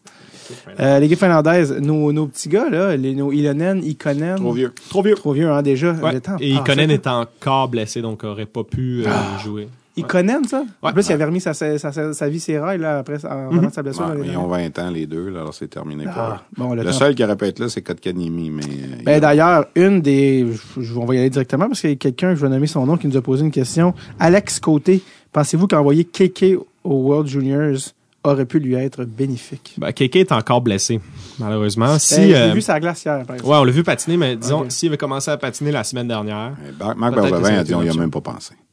Tu sais, c'est ça, je vais dire. Je pense qu'indépendamment de la blessure, je pense que ça n'a jamais été une option. non, je pense Parce que pour eux, tu, c'est tu l'envoies pas à Ligue nationale. 18 ans, l'envoyer à 19 ans, là, ça fait bizarre un peu. Là. Tu sais, S'il l'avait envoyé l'an passé, tu sais, c'était OK. Là, mais... Mais, mais tu sais, dans une, que certains diraient, mettons, je me fais l'avocat du diable, mais dans une saison difficile comme cette année, physiquement, de jouer contre des joueurs un peu moins forts, de, de jouer dans un mais rôle premier, de le, donner la le confiance. danger de ça, c'est comme quand on parlait de l'envoyer à Laval à un certain moment, puis c'est- c'est ça va peut-être arriver, là, mais c'est que tu l'envoies à Laval ou que tu l'envoies au championnat du monde junior, il finit avec un, un but, une passe en huit matchs, là, en cinq matchs. Là. Là, tu la confiance, euh, t'étais supposé te dominer, toi, là-bas, Charlie, là, tu sais, puis ça marche Mm. pas. Puis là, tu t'en vas à Laval, même affaire, tu joues 10 matchs à Laval, tu domines pas, là. T'es pas, tu sais, c'est ça qui est le danger. Tu l'envoies au niveau inférieur pour se refaire une confiance. Puis là, je dis niveau inférieur, championnat du monde junior, on s'entend que c'est quand même un bon niveau. Ouais, là. Ça veut pas dire qu'il aurait été là puis qu'il aurait été parmi les matchs. Tu sais, s'il s'en va là-bas Ouais. puis il gagne tout, puis la Finlande gagne la médaille d'or puis qu'il est leader de l'équipe.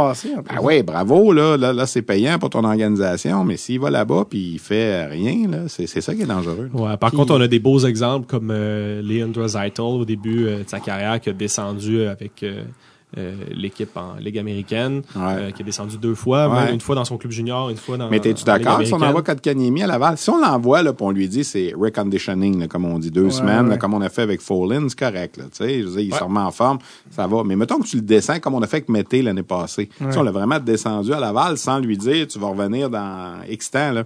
Puis ça fonctionne pas, là, tu t'en lises bien plus, là, tu Mais je pense que les chances sont que ça fonctionne plus que ça fonctionne pas. Oui, par contre, pense que ça va fonctionner, mais... À Montréal, on a de, de très hautes attentes, là, comme c'est un troisième Ouais. show total. Le joueur tôt. de centre, Brady Kutchuk, qui est à une heure de route C'est d'ici. ça.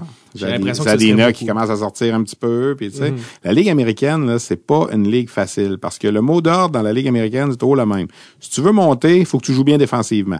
Fait que je sais pas si tu le sais, là, mais ça ferme le jeu dans la Ligue américaine pas à peu près. Fait qu'un gars comme Kotkaniemi qui veut aller là, pour- pourquoi il y a aucun joueur qui est à un point par match dans la Ligue américaine?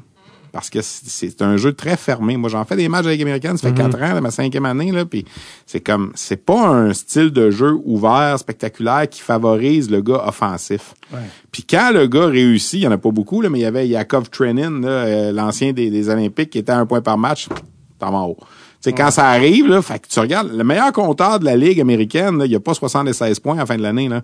Pourquoi? Parce que t'es pas un point par match, puis en plus, tu manques des matchs. Ça, c'est un calibre de jeu très fermé. Le meilleur compteur de Laval, là, tu vas me dire, ils ont, ils ont peut-être pas le talent, là, mais il y a 16 points. Puis on a 30 matchs de jouer. Là. Tu sais, Ouais, c'est ça. Ouais, c'est lui. Ah, parce que le Barber puis les autres sont blessés. Là? Ben ouais, puis t'as ça, t'as le mouvement de personnel, tu joues jamais avec les mêmes joueurs, tu pratiques ton avantage numérique, paf, il y a un gars qui se fait rappeler tout ce que t'as pratiqué le matin. C'est arrivé encore en fin de semaine avec Payling. Là. Ouais. Il avait tout pratiqué l'avantage numérique avec Payling, là, qui s'en va à Montréal parce que Byron n'est pas capable de, de jouer. Alors, c'est une ligue là spéciale, la Ligue Ouais. américaine. L'exécution est jamais, Non, jamais non. là. Puis Euh, pour comme- KK, c'est très difficile parce que c'est c'est sa force probablement, C'est sa vision Puis, de jeu. À sa défense, là, oui, statistiquement, je sais que les gens vont voir, vont dire qu'il y a 5 points à 30 games, ça va mal. Mais ça, son jeu avait repris du poil de la bête un Ouais. peu, là, avant de la blessure, là, je, je suis pas fou. Moi, je l'ai vu créer plusieurs occasions de marquer dans, dans les derniers matchs euh, qui auraient pu se concrétiser. Tu sais, des fois, c'est- des, des petits détails. J'ai Ouais. regardé, regardé le but de Zadina euh, l'autre jour avec, euh, avec les Red Wings, puis c'est un but a frappé la rondelle puis elle, elle a fini entre les jambes du gardien de but. Mais ça, c'est- c'est un but sur sa fiche, puis c'est un argument que les gens vont utiliser Ouais. pour valoriser Zadina, mais en soi, ça vaut pas grand-chose. Zadina contre le Canadien, est-ce qu'on l'a vu? Est-ce qu'on l'a vu dominer? Est-ce qu'on l'a vu contrôler le jeu? Je pense pas. C'est le genre de truc que Kotkaniemi va faire. Fait que moi, je, moi, je suis vraiment pas inquiet pour lui. là. Dans son développement. Team Finlande, donc. Team Finland, on va y avoir, on va avoir Ville Nola qui va être là, euh, qui a joué avec les Jets de Winnipeg en début de saison. Qui faisait bien, d'ailleurs. Ouais, qui faisait bien, joueur très intelligent, bon coup de patin Mais un qui est peu, retourné en Finlande. euh, ouais, retourné en Finlande. Ouais. Coup de patin un peu euh, Défenseur, là. pas Lui- chic. Parce que lui, euh, Pascal Vincent de la Ligue américaine, ça, il tentait pas. Qu'il aimait mieux retourner jouer en Finlande s'il était pas dans la Ligue nationale. Ah ouais? Et C'est un finlandais, lui. ça. Euh, je veux dire, il est finlandais. Il est défenseur. Défenseur. Ouais, ça, gaucher, petite stature. OK. Ouais. Donc, On- euh, ouais, on- ben, la Ligue- On, on parlait tantôt de Raymond, qui est un cas. Lundell sera pas là, malheureusement. Là, pour ceux qui veulent voir le, le repêchage de cette année, ça aurait été un bon espoir pour la Finlande, Anton Lundell. Puis, C'est dommage parce que c'est le genre de joueur qui aurait bénéficié Ouais. euh, du tournoi parce qu'on est on n'est pas certain de son potentiel. Ouais. Anton Lundell, c'est un- il est très intelligent, fiable défensivement, mais on sait pas à quel point euh, son, son plafond euh, offensif est élevé. Mhm. Euh, fait que je pense qu'au championnat mondial, ça nous aurait fait du bien de le voir. On l'avait aimé avec Kako euh, l'année dernière, mais mais bon, on verra pour ça. Donc, Enola. Sinon, il y a Rasmus euh, Kupari qui devrait jouer encore, qui devrait Ouais, être euh, le pilier aussi. de l'équipe, Ouais. euh, qui devrait joue. jouer probablement avec un, un Patrick Pustola, qui était un choix des Hurricanes de la Caroline. Euh, très était déjà en Ligue américaine? Oui, il, Ah était, ouais? il vient jouer avec Ontario, avec euh, l'autre qu'on a nommé tantôt le Suédois, la Beyond Fort. Les deux ont été libérés pour aller jouer avec euh, Ah, leur, pays respectifs. Kupari, ses premières rondes à LA, là, c'est, euh, quand même des- tu l'aimais beaucoup, son de repêchage, Kupari. Ouais, moi je l'aimais. En fait, au début de la saison, Kupari était classé devant euh. Euh, bon patineur, droitier, euh, assez costaud. Moi, je, je, je vois des belles choses pour lui. Je pense pas que ça va être un, un centre euh, dominant, mais je pense que c'est le genre de joueur qu'on pourrait voir comme un, un Charlie Coyle, peut-être à, à Boston, qui est un troisième centre Hmm. parfait, talentueux. Rasmus. Ah non, Sandin, c'est un. Oui, non, c'est un. Sandin, c'est un Suédois. Ouais, c'est ça, ça, Ouais. j'allais dire. C'est, Tu as également euh, un des très bons espoirs pour 2021 qui devrait être là, Ratou. Ouais. Euh, Ben là, ça, je voulais Ouais, justement. je, je savais pas comment le dire. euh, C'est Ratou qu'il faut dire. Ça s'écrit. R-A-T-Y. Mais il faut prononcer. Ouais, mais il faut Ah, prononcer. euh, c'est, euh, eux, ils sont des jumeaux, mais il y en a juste un des. Il y en a un des, des jumeaux qui a l'air d'avoir été un petit peu plus de... Comme Elvis Presley. Ouais, ben, en tout cas, il y a un petit peu plus de potentiel, disons ça C'est pas les. Cédines. euh. Non, c'est ça. Non, c'est Atou, puis l'autre, c'est Akou. Ouais, Atou, c'est Atou, Atou Ratou. qui est le potentiel. C'est ça. Atou, Ratou. A-A-T-Y. Atou, Ratou. R-A-T-Y. Et là, son frère jumeau qui ont joué avec l'équipe de- au tournoi Linka Gretzky. Mais celui qui, va être là pro- probablement pour la Finlande cette année, euh, on parle de peut-être lui pour le top 5 de 2021. Ils ont- ils ont fait les noms à simples. date, c'est le premier, euh, premier choix. C'est comme le, Ouais. le- le candidat. euh, C'est lui là, que tu disais qui était extrait le premier peut-être au Ouais, c'est un peu comme euh, comme Lafrenière l'année passée qui était disons le, le numéro Ouais. un. Je sais Oh. pas si ça va finir par par être ça. Euh, mais même moi, j'ai pas eu la chance de le voir jouer euh, encore Euh, nous, énormément. on les a vus les, les, les deux ensemble là, au euh, Linka Gretzky là, euh, l'été dernier. Là, alors, à suivre. Ben, des fois, c'est difficile d'avoir un, un bon échantillonnage, mais c'est un gars qui ressortait quand même, même s'il était plus jeune. Surtout en plus une année d'avance Ouais. complète. Ouais, je pense qu'il va avoir la chance de jouer sur l'avantage numérique. euh. Hum, fait qu'il y a des trucs le fun à regarder pour la Finlande. Y a-t-il d'autres trucs qu'on oublie avant de. Non, pour les Finlandais, c'est pas, pas, de euh, pas de descendants de la parce que tu sais pendant un temps les gardiens fin- venaient tous de la Finlande Il y a plus- ça s'est un peu effacé dans les dernières années non? Il n'y a plus de, de grosses vedettes gardiens de but de- J'ai pas vu de, de gardien de but qui euh, qui disons. ça en, en- ça en prend pas plus pour qu'on aille vers leur ancienne mère patrie la Russie. Oui. ben mère patrie. Ben là, là, quand on parle de gardien de but pour la Russie, je pense que ça va être Le- joueur man, ouais. à, su- à surveiller, qui est un phénomène, c'est euh, Askarov. Euh, attaquant? Non, gardien de but. ah excuse-moi j'ai j'ai- Gardien de but qui est peut-être le, le prochain gardien de but à sortir top 5 euh, au Moi, j'y ai trouvé juste un défaut, il pogne pas de la bonne main, là, mais je veux dire, c'est, il euh, attrape la droite. Ouais, oh ça c'est rare Ouais. c'est des, un petit José Théodore c'est très rare ça dans, dans l'histoire de la Ligue nationale, là, on parle souvent de ça, des bons gardiens qui attrapent, je, je, je trouve ça plat de dire qu'ils attrapent à l'envers, là, mais en tout cas, Grand Fuhr? Ben oui, Tony Esposito, euh, Ouais. je t'ai parlé de José Théodore, il a gagné le, le Vézina, mais tu sais, fondamentalement, là, Mathieu Gard ouais, ben, c'en est un, ouais, qui mais je veux dire, tu sais, qui ont connu des carrières, tu sais, Mike Palmatier, là, si on remonte dans les plus vieux, là, tous vous êtes trop jeunes, là, mais je veux dire, Mais ça mélangeait. Moi, j'ai entendu dire- dire, Mario Lemieux, lui, son move, c'était soit euh, d'aller au back-end ou de l'envoyer en haut de la mitaine. Quand il arrivait devant un goaler qui était à l'inverse, là, il ouais, faisait, c'est oh. OK, attends, euh, je tellement Ouais. avec mes go-to moves que ça... Ouais, mais euh, c'est sûr que, euh, tu sais, euh, en ce moment, là, c'est...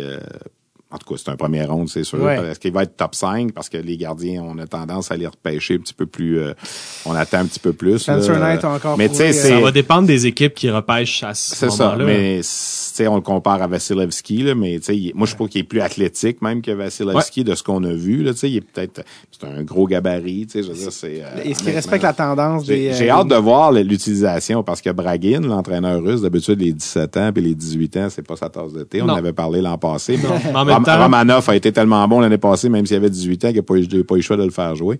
Mais là, je pense qu'Askarov, euh, il aura pas le choix non plus. Même, euh, même l'année passée, il avait fait jouer euh, Podkolzin euh, sur l'avantage numérique, mais Askarov, c'est lui qui a gagné les U18 à lui seul. Ouais.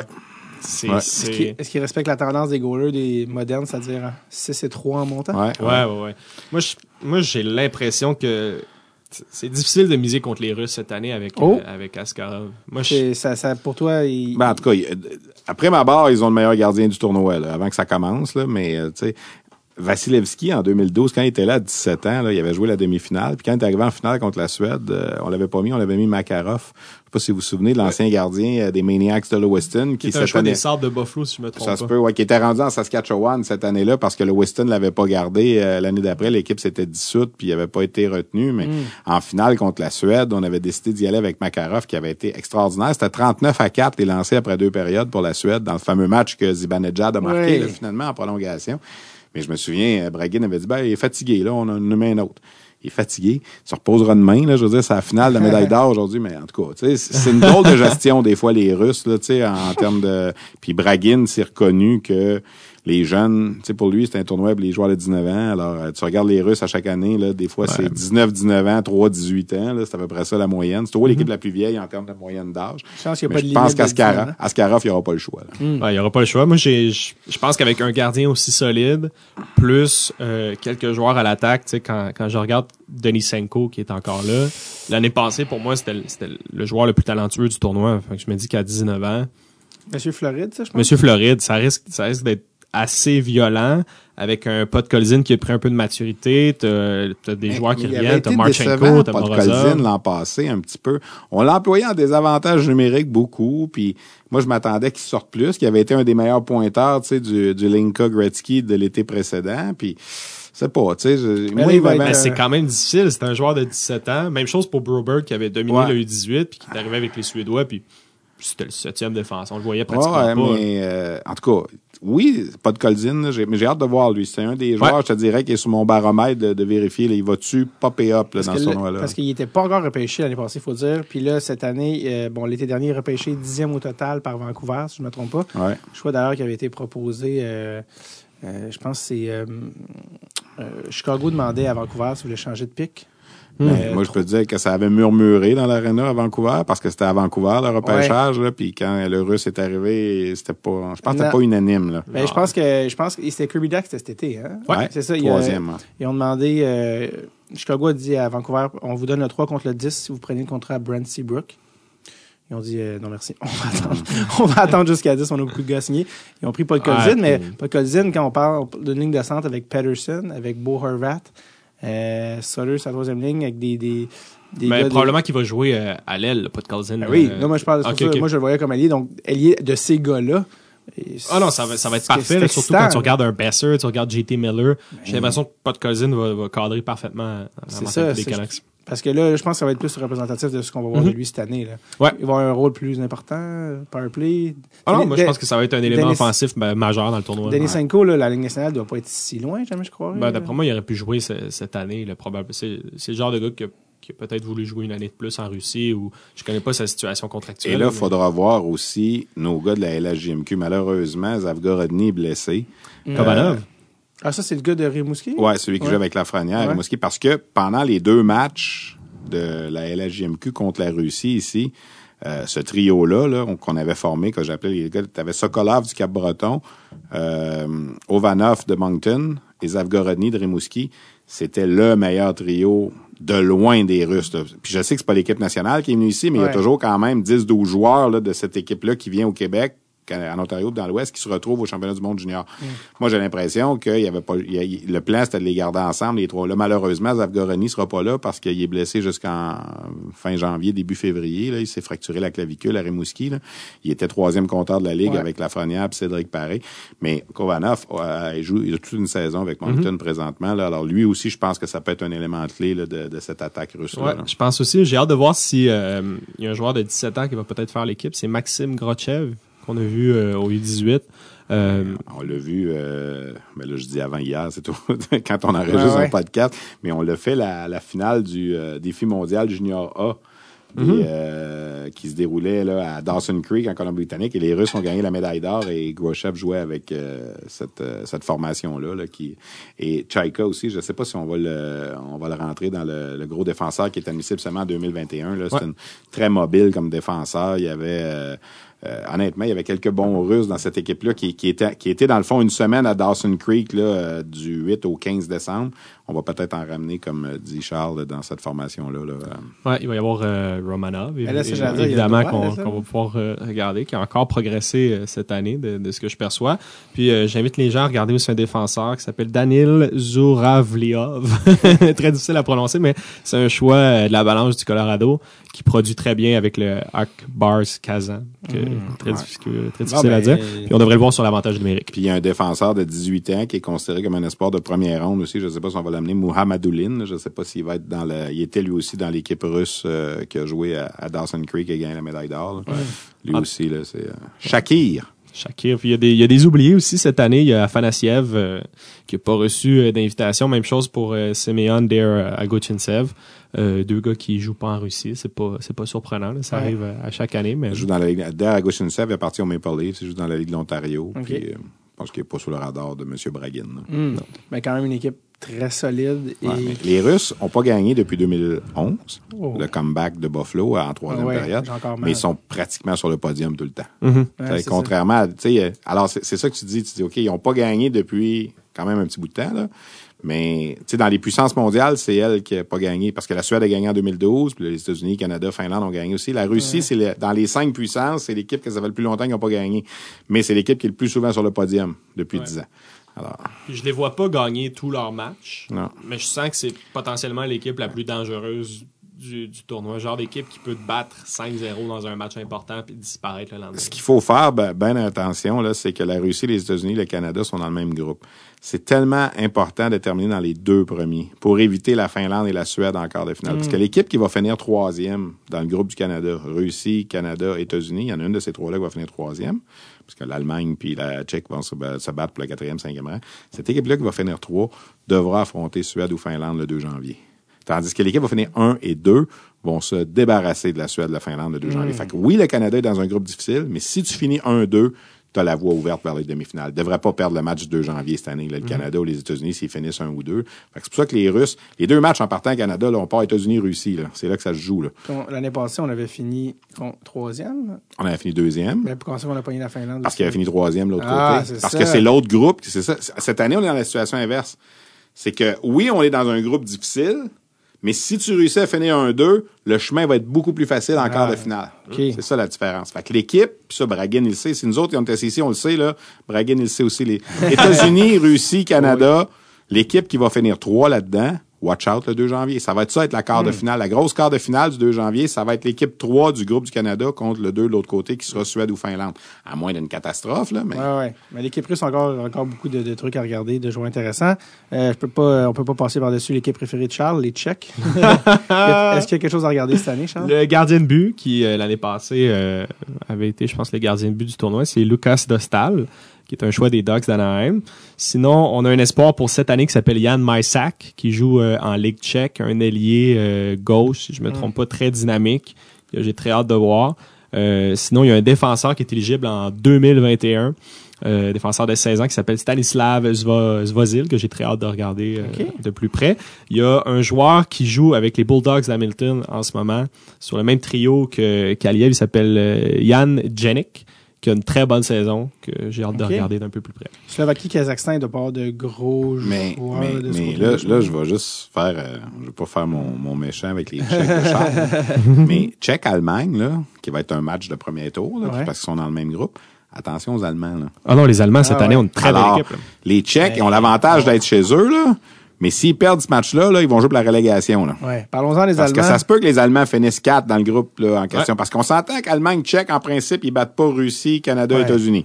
OK? Fait qu'on on, on concède les trois premières places, peu importe dans quel ordre de ces trois-là. Donc, on s'entend que le Mm. gros match des Tchèques, c'est contre les Allemands. Peut-être qu'ils vont pouvoir chauffer, là, pour aller chercher un point quelque part contre les Russes ou les Américains. Grand bien leur fera si c'est le cas, mais le match contre les Allemands, l'Al- l'Allemagne, là, la- la- ils savent qu'ils ont un match qu'il faut qu'ils gagnent. C'est contre les Tchèques. Ouais. Puis l'Allemagne n'a pas de mauvaise équipe. là. Ils ont des bons joueurs. parlons-en d'Allemagne. Le- La grosse surprise du repêchage de l'été dernier, la- dont le principal intéressé qui, qui- je sais Il était lui-même surpris. euh, écoute, euh, euh, il s'est levé, là, je pense qu'il allait s'évanouir. Moritz Sider. Moritz Seider. Sixième au total, si je me trompe Ouais, pas. sixième au total avec Ah, les Red Wings de Et tu Détroit. sais que Trevor l'aimait beaucoup, hein? Parce que moi, quand j'avais parlé à- dans, les séries en Ontario, j'étais allé voir un match de la finale parce que Suzuki jouait contre les 67 d'Ottawa. Alors, en en revenant de la BTB, à un certain moment, j'ai fait un détour par, euh, par Ottawa. Hmm. Puis, euh, je le disais, parce qu'on s'entendait que le Canadien repêche un défenseur, comme je disais Ouais. tantôt. Fait qu'on parlait de Harley, on parlait de York, on parlait de euh, Broberg, mais on se disait qu'il se rendrait probablement Hmm. pas là, le Finlandais. Et Trevor avait pris la peine de me dire, Cider. Cider. Oublie pas, Cider. Hmm. Fait que moi, je pense que les Canadiens, à 15, pensaient peut-être que Cider aurait été là. Ouais, il y puis, avait- si- puis on aurait peut-être pu reculer, tu sais, à 17, Ouais. 18, 19, puis il aurait été là, Cider, ça aurait peut-être été une prise pour les Canadiens, finalement. Le, le scénario est tombé quand il était repêché écoute, sixième. mais les, les, les, les Red Wings eux-mêmes l'aimaient tellement qu'ils ont essayé, je pense, de reculer. Probablement, Les ouais. gens ont fait comme, ben, clairement qu'ils voyaient clairement leur choix. jeu. Broberg est-il droitier, lui, ou gaucher? Broberg est gaucher. Et gaucher. Parce que Sider est droitier aussi. Ouais. Euh, tu sais, on parlait beaucoup de défenseurs gauche à Montréal. Sider est droitier, mais il l'aimait à ce point-là quand même. Ouais. Euh, les gens parlaient comme d'un Brendan Carlo. Mais de ce que j'ai compris, les Red Wings Ben, voient en plus, plus lui- talentueux euh, Écoute. officiellement. Moi, c'est c'est un joueur que j'ai appris à connaître davantage au championnat du monde quand il a joué pour, euh, Ouais. Il a pour les senior, Allemands. Ouais, c'est ça. Ouais, qui, a- qui qui a démontré des, des À une touche 17 ans offensive. seulement. Là. Ben, je Ouais. veux dire, 17 ans âge de hockey. Là. Ouais. Puis- Moi, je le, je le vois un peu comme un comme un Shea Weber moderne, euh, Ouais. euh, assez euh, assez gros, assez robuste, un bon lancer. C'est 4. Tu sais, c'est quatre. 4 ans, ouais. Ouf. Ouais. Parce que lui, il était, euh, bon, il était repêché cet été, donc les attentes pour un Allemand, je veux dire, c'est pas qu'il fasse la Ligue nationale, mais il est venu au camp, il y a eu un super beau camp à Détroit. Ouais, en ce moment, euh, ça va très très bien à Grand Rapids. Euh, oui, il était européen, donc il peut rester Ligue américaine. Ses points pour un gars de 18, 19 ans, en ce moment dans la Ligue américaine, sont vraiment. euh, Ah non, c'est impressionnant. C'est c'est similaire à ce que Sandin a fait pe- peut-être l'année Ouais. dernière, mais on parle d'un gars de 6 pieds 4 pouces. Ouais, ouais, puis euh, ouais, que, que Détroit aimait vraiment. Euh, donc ça, c'en est un, euh, Moritz Sider. Dominic Bach. Dominic Buck, qui est passé euh, des Blues aux Hurricanes de la Caroline dans la transaction de Justin Fogg. Euh, je Ah oui, pense que cette année, on peut s'attendre à beaucoup de Dominic Buck. J'ai l'impression que si ça peut être son année, c'est là. là. Euh, année euh, plutôt difficile dans la, en, Suède. Hein? Je sais pas si tu regardé euh, ces trucs. J'ai pas vu pa- statistiques, L'année passée, il y a eu une belle saison dans la SHL. Et là, cette année, peut-être 4 points seulement en une vingtaine de games. Donc, je sais pas s'il y a eu une blessure ou un setback.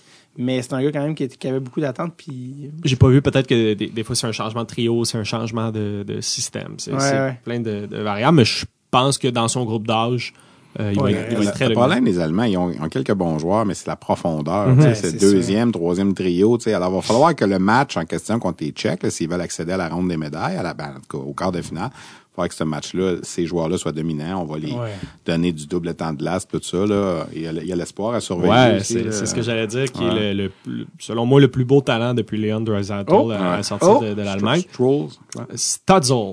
Tim. Stutzel. Ça va être un choix Ah, ben oui, il y a quelqu'un qui m'a top demandé. 10, peut-être même top 5, euh, sait-on jamais. Ouais, et Ouais. euh, il est très très bon. Trevor m'en a beaucoup parlé. Honnêtement, je l'ai pas vu jouer là. Je veux pas jouer le, le faux euh, le faux dépisteur qui a tout vu puis Ouais, qui ouais. sait tout là, tu sais là. Mais euh, Moi, j'ai pas vu beaucoup- énormément, là, mais J'en entends beaucoup parler par les recruteurs. Tu sais, je veux dire, euh, c'est en tout cas euh, oui, Côté ça- maniement de rondelle, Ouais, c'est ouais. impressionnant, assez costaud, une vision du jeu euh, solide. pour- Moi, pour- je, pense qu'on va apprendre à le découvrir dans le Ouais, tournoi. ouais. Puis pour les amateurs de la Ligue junior majeure du Québec, Taro Jensch qui joue avec euh, Sherbrooke, qui, Mhm. va- qui est un Allemand aussi, qui euh, va être au tournoi. Là, mais ils ont une chance, je pense, l'Allemagne contre les Tchèques. C'est sûr que les Tchèques, parce que là, il faut s'entendre, le, tournoi est en République tchèque, il n'y aura pas personne dans les estrades, sauf quand les Tchèques vont jouer. Là. Ouais. Attendez-vous de voir des, des bancs vides souvent. Là. Euh, mais l'appui de la foule contre les Tchèques, euh, dans le match contre l'Allemagne, ça va être important. Puis, mais ce match-là va être à surveiller dans, dans la phase Ouais. préliminaire parce que si les Tchèques perdent ce match-là, ils vont être obligés de jouer le 2-2-3 de la, de la relégation. là. Il y a un défenseur euh, qui est décrit par l'Allemagne comme le plus beau talent qui ne s'appelle pas Moritz Seider, c'est Maximilian Glotzel. Hmm. Que, que j'ai hâte de voir aussi. Je viens de retrouver la question parce que je la cherchais. Tu parlais de Tim euh. Stadzel. Euh, c'est Francis Goyer qui nous demande euh, Charles, à quel joueur peut-on comparer Tim Stutzel Euh, C'est pas moi qui le demande. moi, j'irai pas là-dedans. Honnêtement, j'irai pas Ah, là-dedans. c'est- là. Je trouve ça difficile. Là. Puis, euh, c'est pas parce que tu as vu une coupe de séquences des fois sur YouTube que tu es capable de comparer un joueur. Tu peux attendre. Tu sais, euh, moi, je, je, je sais que Craig Button, qui, qui euh, à TSN, ils ont un petit peu plus de budget que chez nous. Là, puis il voyage, puis il va les voir. Ouais. Beaucoup ces joueurs-là. Là, puis, mais il est emballé par lui. Là. Je sais qu'il est emballé. Là, mais Moi, je dirais, je dirais euh, c'est, c'est peut-être trop parce qu'il y a une saison spectaculaire, mais je dirais David Pasternak. Oh. En termes de type de joueur.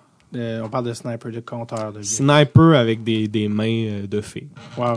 Euh, Est-ce que tu as remarqué que dans l'équipe Allemagne, il y a un joueur qui s'appelle David. Euh, dans Allemagne. Dans l'équipe Suisse, Suisse, il y a un gars qui s'appelle David Abichar. Ben oui, il joue pour les Olympiques de Gatineau. Et oui, un Ouais. homonyme, mais il est défenseur, celui-là. ouais. Euh, mais oui, évidemment. Donc, euh, je pense que c'est ce qui complète là, tout ce qui est les autres équipes. Les autres. J'avais un fun fact pour toi, Oui. l'Allemagne. Il y a un autre espoir. euh, Oh, je pense que ça va être ton, ton prénom préféré. Il s'appelle John Jason. Peter K.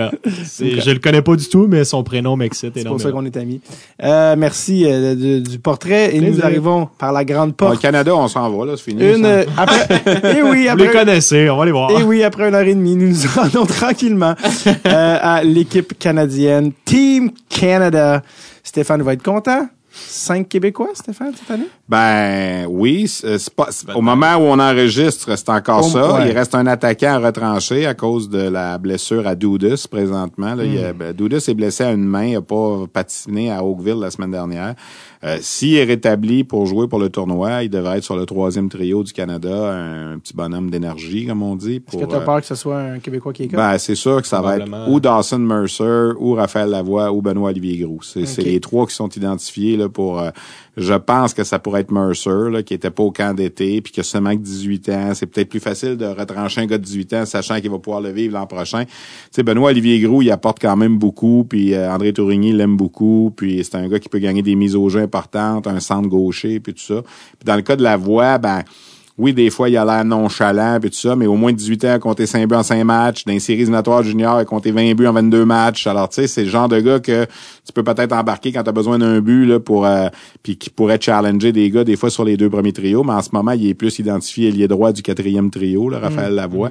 Alors, euh, moi, j'ai peur que ça risque d'être Mercer ou Doudus, là, tu sais. Puis, euh, Les cinq Québécois là, pour les nommer en ce moment, là, c'est Lafrenière, Alex Lafrenière, Raphaël Lavoie, Benoît Olivier Groux, Olivier Rodrigue dans les buts. ouais. Et Joe Villano, qui par son nom on oublie, mais qui vient de, de, de la. Ligue américaine, qui a joué Ouais. avec Grand Rapids depuis le début de l'année, mais qui est, et il fait partie des vétérans avec Lafrenière aussi, qui, qui était là l'an passé, là, qui ont vécu le tournoi. Il y en a cinq qui ont vécu le tournoi. Barrett Ayton, c'est une bonne nouvelle qu'on a appris Ouais. la semaine dernière. Qui, ça euh, change complètement les Ouais, Ouais, c'est ça. ouais. ça met ça met tout le monde dans sa chaise un petit peu plus là tu sais euh, parce qu'au départ je pense Delandria il aurait été sur le deuxième trio là on va le mettre au centre probablement du, du troisième trio du trio défensif qui, est- qui C'est est peut-être une- McMichael qui va, qui va écoper. ben McMichael pas parce qu'il joue pour Dale Hunter avec les Knights de London et je vois très mal Dale Hunter retrancher son meilleur compteur dire tu sais, mon chum, va-t'en à la maison, là. J'ai pas besoin de toi là, mais je vais avoir besoin que tu me comptes des buts à la fin de la saison dans les séries. Alors, tu sais, Y historiquement, a-tu là. y a-tu ce côté-là un peu politique? là? Ben, c'est pas une C'est question de politique, ça devient une question de qui tu connais. Là. S'il y a le choix à la fin de, à la fin de choisir entre Mercer et McMichael, là, je veux dire, ou entre euh, Lavoie et McMichael, ça va se faire facilement le Ah, choix. ouais. Tu y vas avec ton joueur, puis c'est normal aussi. Je veux dire, tu le connais, il, il t'aide à gagner des matchs en saison régulière.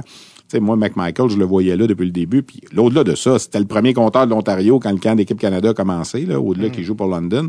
Alors, je pense que lui va rester, là, même si ça va peut-être être dans un rôle de quatrième trio. Là. Ouais. Tu sais, ça donne une idée de la profondeur aussi. Tu as le meilleur marqueur de l'Ontario qui est sur le quatrième trio du Canada. Alors, c'est quand même intéressant. là, tu sais, je veux dire, c'est- Mais il manque encore Kirby Dack. Je pense pas qu'il va venir. Puis Noah Dobson, c'est confirmé. Mais il ne viendra pas. OK, ben, ah ouais, bon, c'est plat parce que Kirby Dax a été confirmé qu'il venait pas, je pense. Ben, ben, en tout Il cas, en il y a avait, longtemps, ouais. il y avait des- non, mais il y avait toujours des possibilités parce qu'il jouait pas beaucoup dernièrement. Ouais, ouais. Mais alors, il va manquer cette année Dak et Dobson pour le Canada.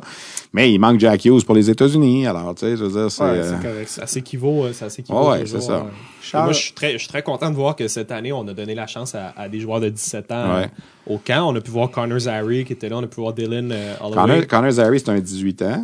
Ouais. Qui euh, mais il est Éligible venu- cette année, Ouais, c'est ça. Ouais, il est venu que parce que. Jacob Pelletier était blessé. Ouais. c'est dommage pour Jacob Pelletier qui a manqué le, le camp d'entraînement, mais Zary. fait l'équipe, je, je, je pense. Ben, il était un long shot, on va le dire de même, là, parce que euh, oui, c'est un gars qui est intéressant, qui aurait pu amener une touche sur un, un quatrième trio de quoi de même, mais la bonne nouvelle, c'est qu'il aura la chance l'an prochain d'y venir. Tu sais, on n'a même pas invité Samuel Poulain du Phoenix de Sherbrooke. Tu sais, au Québec, Ouais, ça il l'a ça euh, ça l'a un peu euh, soulevé les passions, mais moi, je pense que le fait que c'était sur une grande patinoire, le fait qu'il avait 18 ans, ça l'a pas aidé non plus, puis je pense qu'il va être là l'an prochain à Edmonton. là. Steve, Ça- Pe- Steve Pépin qui nous demande pourquoi Samuel Poulin Ben, n'a même pas c'est été ça. invité. C'est au une question de c'est profil aussi, parce que tu regardes un, un Nolan Foot qui est peut-être dans du même gabarit que lui, Ouais. qui, qui joue, euh, qui a une bonne saison. Tu regardes un, un Liam Foodie qui va Ouais. apporter la même chose qu'on aurait Mais il faut toujours penser une chose.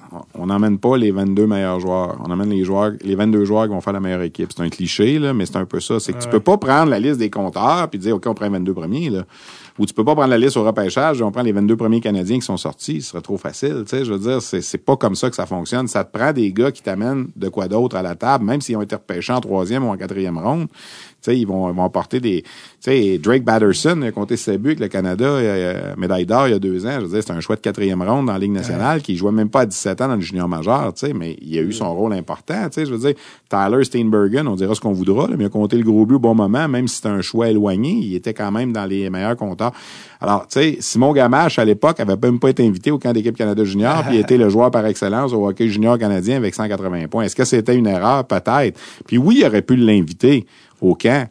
mais probablement qu'il n'aurait pas fait l'équipe de toute façon. Alors moi, je pense que moi, moi, ça m'a pas offusqué tant que ça. Je comprends, puis je l'aime beaucoup, Samuel Poulain, puis je pense qu'il aura sa chance l'an prochain. Mais ça Ben, ne pas- serait-ce que vivre l'expérience du camp. euh, Ouais, je- mais, mais eux, ils se disent, on n'est pas là pour faire vivre l'expérience. On est là pour essayer de... Tu sais, à un certain moment, même quand euh, Jacob Pelletier a été blessé, moi, j'ai pensé qu'on en inviterait même pas un à sa place.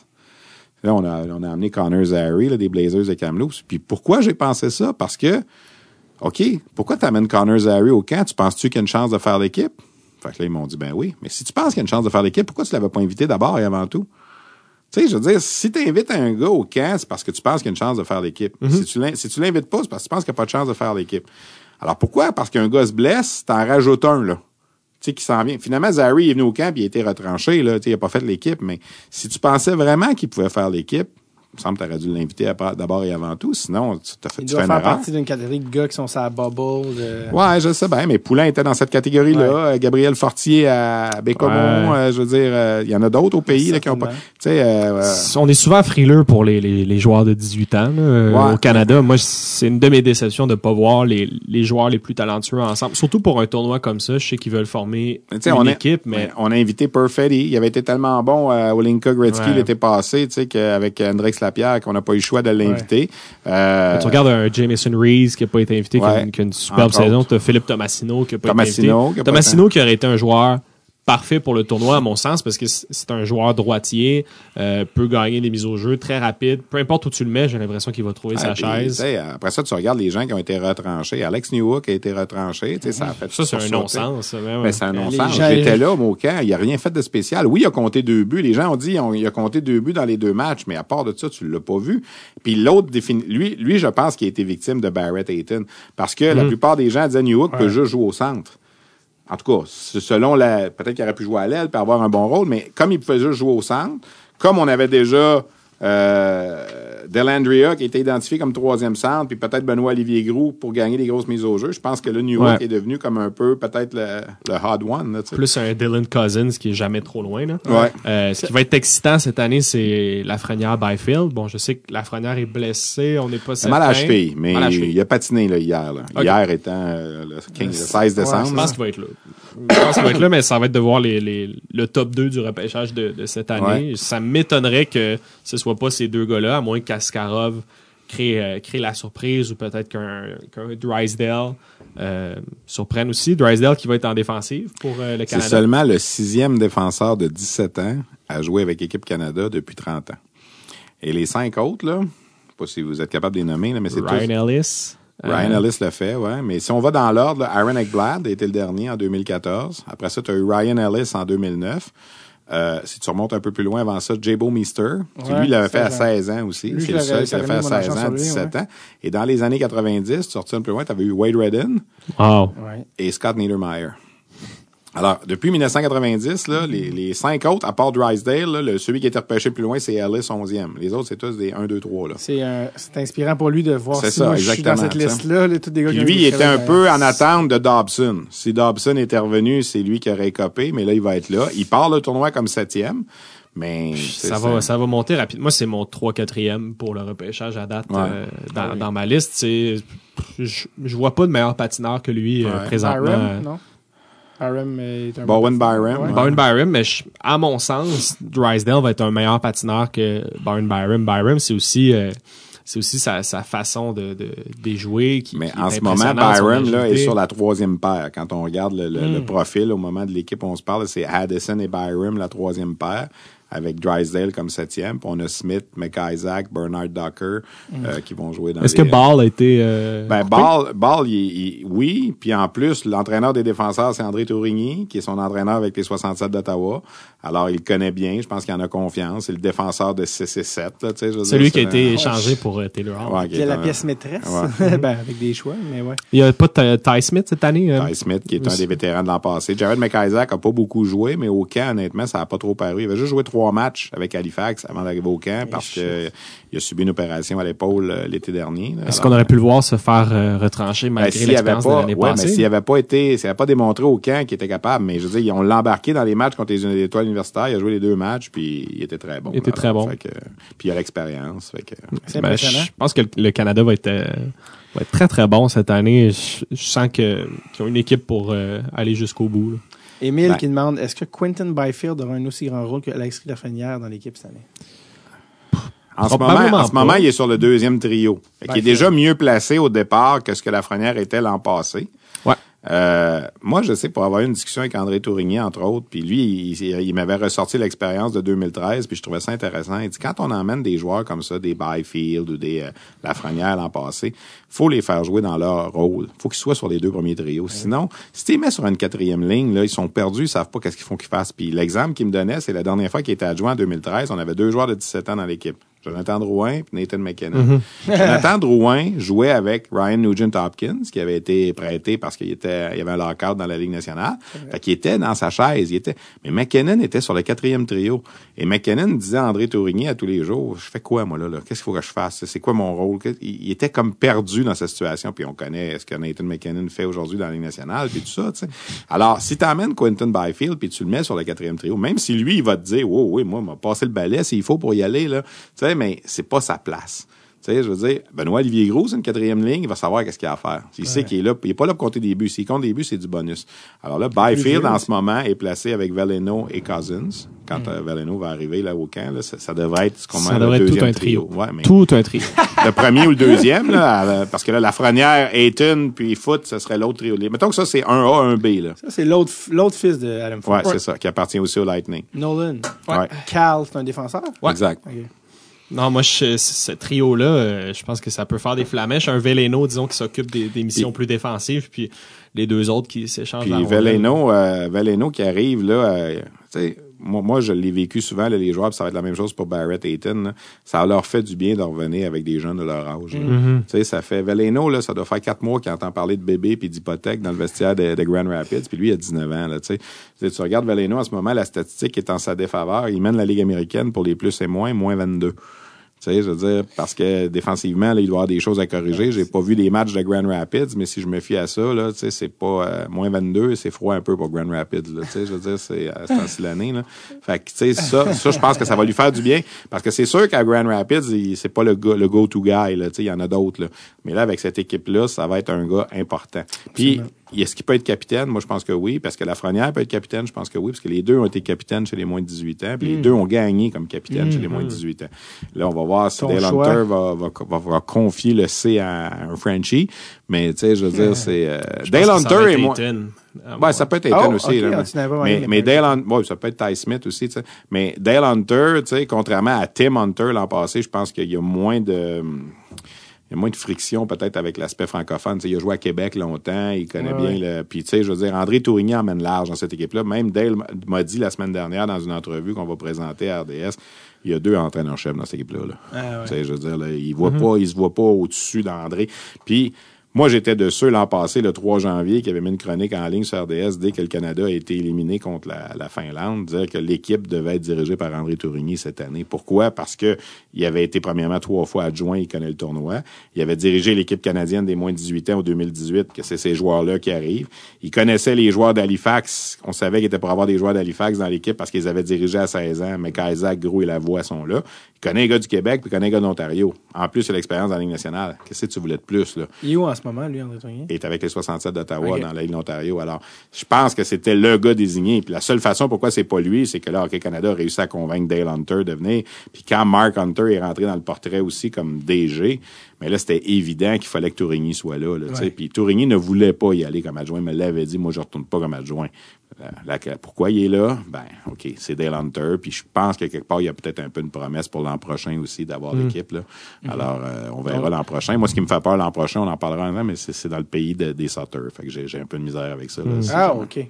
Euh, on parlait, parce que là, donc les leaders, on, on les a renommés les leaders de l'équipe, c'est les Hayton, les Villano et Ty Smith. Qu'est-ce que t'allais dire, Charles? J'ai- J'avais une question, moi, pour, euh, pour Stéphane. J'ai un Oh. comparatif pour euh, Dawson Mercer, puis toi qui le connais mieux que moi, je, je voulais euh, voir si c'était assez juste. Il me fait de plus en plus penser à Suzuki dans sa façon de jouer. Ben, il est intelligent. Je pense qu'il est plus rapide que Suzuki. Là. Euh, le, le- le- moi, je pense que le QI est peut-être Suzuki supérieur, là, euh, mais Mercer est plus rapide. Puis euh, Mercer, tu vois, à 18 ans, il est là dans l'équipe. Suzuki ne l'avait pas fait à 18 ans. là. Alors, mais oui, ça va être un joueur qui va être repêché entre 20 et 30 probablement en première ronde. là, puis, euh, Moi, je pense qu'il va se rendre entre 10 et 20 euh, avec la saison qu'il a Peut-être, en peut-être. ce Écoute, moment. là. il s'en va avec les Saguenay de Chicoutimi, vous le savez, en Ouais. des fêtes. Là, Cette équipe-là va être, euh, va être partie de tous les Ils joueurs qui s'en vont à Chicoutimi, Ils viennent d'échanger Théo Rochette. Ouais, les Sags Euh, ont sacrifié un jeune de 17 ans pour aller chercher euh, de Le, le leader des. Félix Bibo, qui était, qui était avec les Huskies l'an passé, qui a gagné la Coupe Memorial, qui est le Hmm. chum à Hervé Pinard, mais on est allé chercher Raphaël Lavoie. C'est pas fait encore, là, parce que les gars sont avec Équipe Canada. Ça va être annoncé quand le, le retour du championnat du monde, mais, tu sais, Chicoutimi va avoir toute une machine en deuxième moitié de saison, là, avec Ça- euh, Hervé Pinard qui est là, avec Bibo. Celui euh, qui va être copé, c'est peut-être Hood. euh, non, mais il va être, il de va être, glace. il va, ouais, mais il va être dans le, il faut que ces jeunes-là, ce qu'ils comprennent à Chicoutimi, là, on va avoir un top 9 épouvantable, là. Alors, il faut que les trois, les trois trios comprennent que on va tous jouer un peu moins pour le bien de l'équipe. Ouais. Puis je pense qu'Harvey Pinard puis Bibo, c'est des leaders. Puis on- ils l'ont fait à Rouen-Noranda l'an passé, ils ont gagné ensemble. Fait que là, t'as Hood là, là-dedans, t'as Kotkov, euh, Lapierre, qui est en, comma- est en commotion cérébrale en ce moment, mais qui va revenir éventuellement. Là, tu rentres. Raphaël Lavoie, tu rentres Dawson Mercer. Euh, je veux dire, c'est, ça commence à être très solide. Là. Hendrix Lapierre, parenthèse, pendant qu'on est dans le, on est à Chicoute. Euh, Hendrix Lapierre et Théo Rochette. Euh, les deux, j'étais voir, puis ils ont joué comme 16 games cette année. Ah, Blessure. non, c'est ça. Euh, Euh, Rochette a eu une, euh, une mononucléose. Oui, c'est ça. Alors là, il, il venait de revenir, ça faisait peut-être Ouais. 5-6 matchs, puis là, il était changé au rempart. Ouais. qu'il s'en va avec une équipe qui va penser pour dans deux ans, qui a beaucoup de joueurs de 16-17 ans, alors il va se joindre à ce noyau-là. Puis dans le cas de la Pierre, ben, deux commotions cérébrales, c'est sûr que là, on va prendre le temps. Euh, tu sais, ça va faire mal à son repêchage. là. Craig le voyait deuxième au total à un certain moment. J'avais dit à Craig de se calmer Ouais, un peu, là. Je peu, pas être un Byfield, là, mais il l'aimait beaucoup. peut-être, mais après les 18 euh, Ouais, parce qu'il avait été très bon au U18 C'était avec Perfetti. Ouais, c'est ça, avec Perfetti. Mais moi, je pense que la Pierre va être un premier ronde, mais il va être plus loin. Là, tu sais, surtout Euh, que la saison je qu'il y a en ce moment. Là. Et- même situation qu'un Peyton Krebs. Ouais. Qu'est-ce que vous voyez, qu'est-ce que vous voyez pour euh, le repêchage, euh, je parle 2020, euh, pour Théo Rochette? Est-ce qu'on est encore en première ronde? Je pense qu'on s'approche tranquillement de la fin première ronde, Ouais. début deuxième. Là. Un Ça peu va comme dépendre de ce qui va se passer à Québec en deuxième moitié de saison. Ouais. là, mais- Que- comme Raphaël Lavoie euh, cette année, on Ouais. est- on n'était pas sûr si c'était la fin de première ronde ou début deuxième. Parce que le, le début père, deuxième. Le père à Stéphane, euh, le père à Théo Stéphane est Ouais. venu au podcast euh, dans les premières saisons, Mhm. Ouais. bien avant qu'on sache qui était Théo Rochette. À ce moment-là, c'était. Mais il était arbitre longtemps en Europe, puis là, Oui. il fait de la télé, je pense, en. Europe en ce moment. Ligue nationale A. Puis, euh, une- son Moi, fils- je l'ai rencontré une fois là, au repêchage, lorsqu'il a été repêché par Chicoutimi. Là, là, Ah ouais, mais- oui, c'est ça. Euh, Il savait, à l'époque, il jouait en Suisse, puis il était suisse, dans le sens qu'il ne pensait même pas venir au, Canada à ce moment-là. Bref, petite parenthèse sur euh, nos jeunes hommes euh, fermés. Mais tu as mentionné Raphaël Lavoie. Et là, ça m'amène à toi, parce que Raphaël Lavoie, quand on a parlé du repêchage euh, l'été dernier, tu n'étais pas son plus grand fan, Raphaël Non. Lavoie. Il est tombé deuxième, euh, début deuxième, hein, avec ouais. les Oilers d'Edmonton. Début Ouais. deuxième avec Edmonton. Euh, est-ce qu'il a évolué? Qu'est-ce qui, est-ce qu'il s'est développé? Qu'est-ce- J'ai j'ai pas encore eu la chance de, de, de le voir jouer euh, cette année.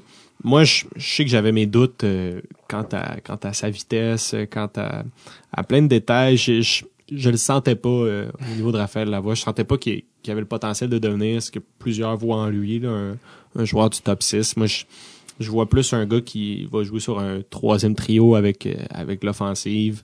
Euh, Peut-être un, un apport comme, euh, comme Armia a amené dans les... euh, disons l'année passée, puis là, qui commence à prendre un peu euh, du poids de la bête. Mais moi, je vois Ouais, plus ouais, ça pour Raphaël Lavoie qu'un qu'un joueur du top 6 euh, établi. Là.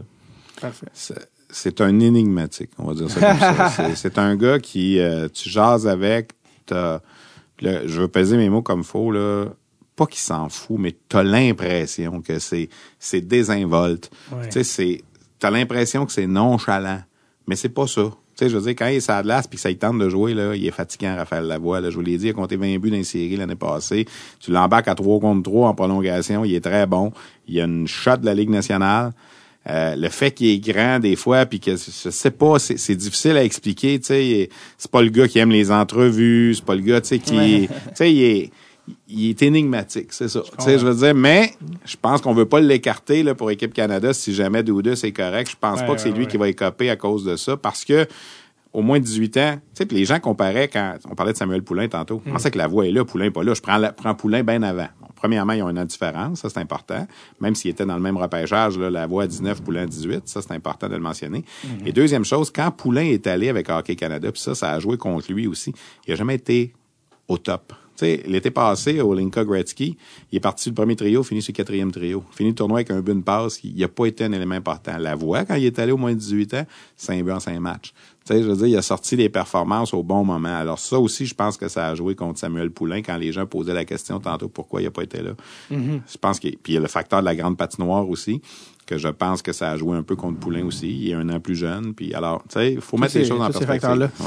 Qu'est-ce que, qu'est-ce que Je veux- J'allais dire que tant qu'à être dans le sujet, oui. euh, est-ce qu'on parle de la frenière? Je sais que ça avait été une question. S'il euh, vous plaît, euh, monsieur, monsieur 2020, euh, parce que toi aussi, j'ai, ben, la frenière, mais je sais que toi aussi, de ce que tu regardais, même si les gens le mettaient euh, automatiquement premier au total, toi, tu même beaucoup Byfield, tu disais que Byfield peut même le défier. Moi, je pense pas que c'est officiel que c'est la frenière le, le choix numéro un. Je pense que c'est- le maximum le deuxième. Peut-être même qu'il pourrait glisser euh, jusqu'au troisième rang. Euh, la frenière, c'est l'ailier.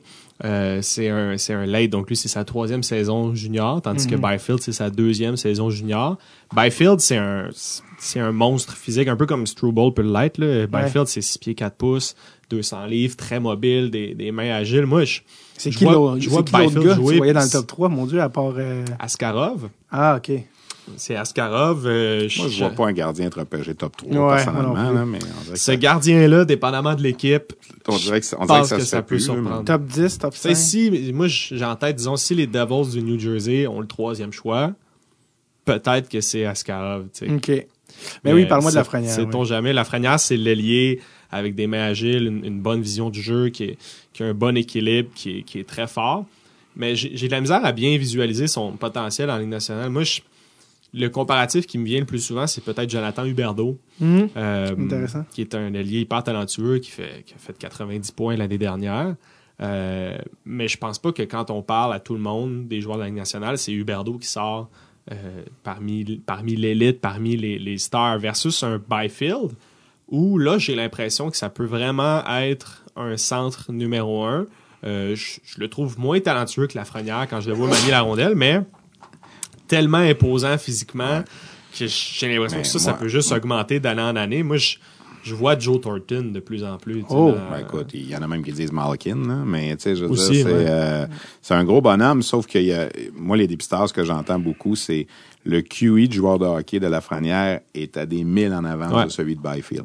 Tu Ouais. sais, je veux dire, là, c'est- c'est vraiment ça la différence. Il voit la game, la Franière, comme au-dessus de la moyenne, alors que Byfield, puis je vais, je vais faire attention parce que j'ai dû voir jouer la Franière euh, 60, 60 fois dans les trois dernières années, puis Byfield 5 fois, là. Alors, tu sais, je veux dire, faut, faut mettre les choses en perspective, puis je dis pas que Byfield est pas bon, là, mais euh, c'est, moi, pour moi, c'est pas, c'est là que la différence se fait. là. Puis, oui, tu te dis, en ce moment, ils ont un an de différence, la troisième année, deuxième année, mais au niveau de la Ligue nationale, quand tu fais un repêchage, faut que tu fasses la projection, tu sais, à 23, 24, 25 ans.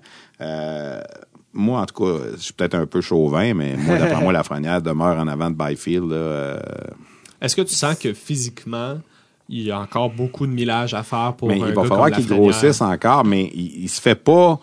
Il, il se fait pas tasser la frenière là, tu sais je veux dire il se fait pas euh, les bagarres à un contre un il est capable de les gagner là, tu sais je veux dire alors c'est C'est sa, c'est sa vitesse. Moi, euh, je- c'est un joueur rapide. Ouais. Mais je pense qu'en ligne nationale, pour arriver à créer de la distance, ça prend, ça prend une vitesse de pas pointe. il patine pas comme McDavid là, c'est sûr que non là, tu sais je veux dire il y a pas. Non non mais tu sais c'est faut mais en tout cas on verra que ça là, dépend du type de joueur. Ouais, puis tu sais l'équipe qui aura le premier choix décidera à la fin, tu sais, puis souvent dans ces cas-là, l'équipe qui a le 2 s'enlève les mêmes, nous autres on va prendre celui qui reste, tu sais, souvent Ouais. c'est ça là, tu sais, on l'a vu souvent là dans, dans certains tu sais l'année d'Ovechkin, Malkin, c'était ça là, on se posait la question lequel Ouais. des deux, tu sais, puis finalement ben Pittsburgh a pas eu à choisir, il a pris celui Yakupov qui ou Ryan. Murray, il n'y en a pas de problème. Oh.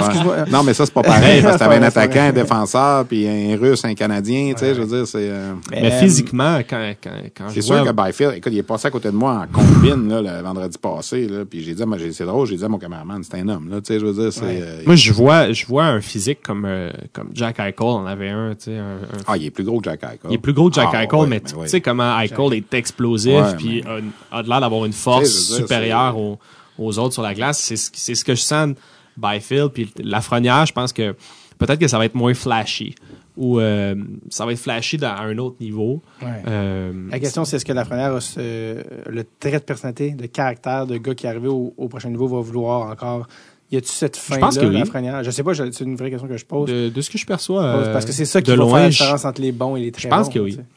Et il faut pas oublier que euh, le, le repêchage de 2020 se situe à Montréal. Montréal. Écoute, on dirait que je sens déjà la soupe hollywoodienne. Si le Canadien manque les séries et qu'on se ramasse avec le 3-2 premier choix, si, si le Canadien se ramasse avec le premier choix, est-ce qu'il est obligé de prendre la première? S'il se ramasse avec le deuxième, est-ce qu'il essaie de montrer? Tu sais, on dirait que je vois On déjà la, la vieille histoire de, de 1980, là, tu sais, je veux dire. euh, euh, Doug Wickenheiser? et, et Denis Savard, c'est ça, Ouais. tu sais, je veux dire, c'était la... Ouais. À ce moment-là, c'était t'avais, t'avais le, le gros joueur de l'Ouest qui avait compté 50 buts dans l'Ouest, que tu pouvais pas se tromper, puis t'avais le petit Québécois, j'ai ça cette expression-là, petit Québécois, j'essaie Ben, il était né pour un petit pain, non, c'est pas vrai. Ouais, je sais, tu sais, mais euh, euh, finalement, le Canadien a pris Wickenheiser, puis ça a été l'erreur, là, tu veux dire, c'est... euh, Si mais quelqu'un te répondrait peut-être en disant Mais on a pris Louis Leblanc, mais on aurait. ça- ça non, mais encore là, le blanc, ouais, C'est pas la non, même non, situation. Non, c'était pas le premier blanc, overall. le blanc, c'était le gars qui aurait dû. Il a pas été. Le Canadien n'a pas fait une faveur à Leblanc. là. C'est là Non, non, non, moi, je suis complètement d'accord. Je veux dire, c'est. euh, Ça a l'air que ton émission avec Louis Leblanc est bonne aussi. Il faudrait que je l'écoute là. Euh, Ça, ça doit être ton gars que t'as dit ça? Ouais, ou- c'est ça. Oui, ben, il était passé au podcast. Louis, mais Louis est plus introverti quand même. Ouais, ouais. Mais c'est une des rares fois où on pouvait ouvrir Mais, lui. mais tu sais, je vais, je vais vous donner, j'ai envie de vous conter deux histoires, puis tu m'as fait penser à ça tantôt, mais vite, vite, OK? Quand le, le Canadien, a- avant le repêchage de Galchenyuk, 2012. 2012, on savait que le Canadien avait le, le troisième choix. Euh, J'avais pondu une chronique sur le RDS.ca en disant c'est dommage parce que si Jonathan Huberdeau était né deux, ans, deux mois plus tard, il aurait été lui aussi admissible en 2012 au lieu de 2011. Parce que euh, Huberdeau, son anniversaire, c'était en juillet, je pense. Alors, s'il était né deux mois plus tard, il, avait été, il, serait, il aurait été dans le repêchage de 2012. Et là, je posais la question. T'as le troisième choix, là. Galchenyuk ou Huberdeau, là, tu sais? Mais en fait, on savait pas que ça pourrait être Galchenyuk à ce Ouais. moment-là, mais je disais, est-ce que le Canadien devrait aller chercher Huberdeau, qui était le, pour, on, on- était hypothétique, donner le troisième choix, exemple, aux Panthers. Troisième overall, on vous le donne cette année, puis on prend Huberdeau et repêché l'année passée. Et là, je m'étais fait crucifier. Ben, voyons donc, tu sais, je veux dire, le Canadien a le troisième choix pour une fois qu'on repêche tard, puis tout ça, pas qu'on repêche tôt, on, on l'échange pas. Ouais, mais tu l'échanges contre Huberdeau, qui était le troisième au total l'an passé. Aujourd'hui, posez-vous la question, Huberdeau ou Galchenyuk? Je prends Morgan Riley. C'est correct, tu sais, mais- Je l'ai juste- C'était 2012, Morgan Riley? C'était l'année de Galchenyuk Ouais, aussi. c'est ça. euh, Ah ouais, 2012 aussi. Puis ça, mais c'était Là, on a, après ça. Ben oui, c'est ça. Là, après ça, on arrive au repêchage. Puis je sais que je me fais souvent taguer parce que je parle beaucoup des Québécois. Puis qu'on- Ouais. on, on- on me plante un peu là-dessus. Puis c'est correct. Moi, je me dis, si moi, je défends pas les Québécois, qui va les défendre? Mais. Justin Trudeau! Puis là, tu arrives au repêchage de 2012. Là, on sait que le Canadien repê- repêche troisième. Là, il y a Yakupov, il y a Murray, puis là, c'est autour du Canadien. Le gars que le Canadien aimait beaucoup cette année-là et qui voulait prendre, si Galchenyuk avait été repêché un ou deux, le Canadien recule. OK? Et prend Toivo Teravainen. Ouais. OK? Et là, j'avais fait un article cette journée-là, puis le, le titre, les gens s'en souviennent, il y avait eu 100 000 hits sur mon texte entre midi et 18 heures, la journée du repêchage. Je pense que c'est un des records à RDS pour le site web. Le titre, c'était « Et si TT repêchait TT ». Si Trevor Timmons Ouais, ouais. repêchait Toivo Teravainen.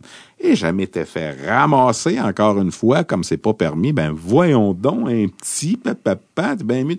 Finalement, il n'y a pas eu à se poser la question parce que euh, Yakupov et Murray sont sortis, puis Galchenyuk était disponible, puis le Canadien aimait Galchenyuk, ils l'ont pris. Et ça, Fait ça- malgré qu'il avait presque pas joué cette année-là. Ouais. hein, faut se rappeler. On refait ça aujourd'hui. Est-ce qu'on prend Galchenyuk ou Teravainen?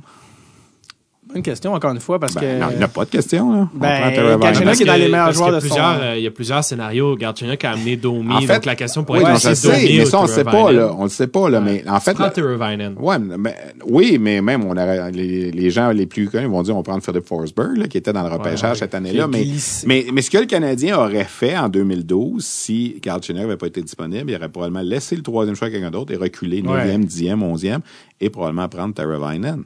Est-ce que le Canadien serait meilleur aujourd'hui avec ce scénario-là? Surtout qu'il y aurait eu quelque chose aussi pour euh, le- l'échange en question. Mais toujours Alors, aussi, c'est toujours difficile, de, toujours difficile aussi de jouer à ça parce qu'il faut pas oublier que Teravainen s'est ramassé où? À Chicago. Puis- puis Quand t'es développé à Chicago, aussi dans un environnement- échangé aux Hurricanes très, après, très vite. Après ça, aux Hurricanes, mais tu sais, Ouais, tout mais- est différent mais, d'être mais manqué il reste que, il reste que, Trevor avait vu le potentiel de ce gars-là, alors ben qu'on oui, n'en parlait pas beaucoup cette Ouais. année-là, Toivo Teravainen. Puis je me souviens, rendu à 10, 12, là, je m'étais levé, j'avais été passé pas loin de la table du Canadien, puis là, j'y disais, tu sais, puis Trevor se prend la tête, puis je pense qu'ils ont essayé d'aller s'avancer à un certain moment, puis ça n'a pas fonctionné parce qu'il il adorait ce joueur-là.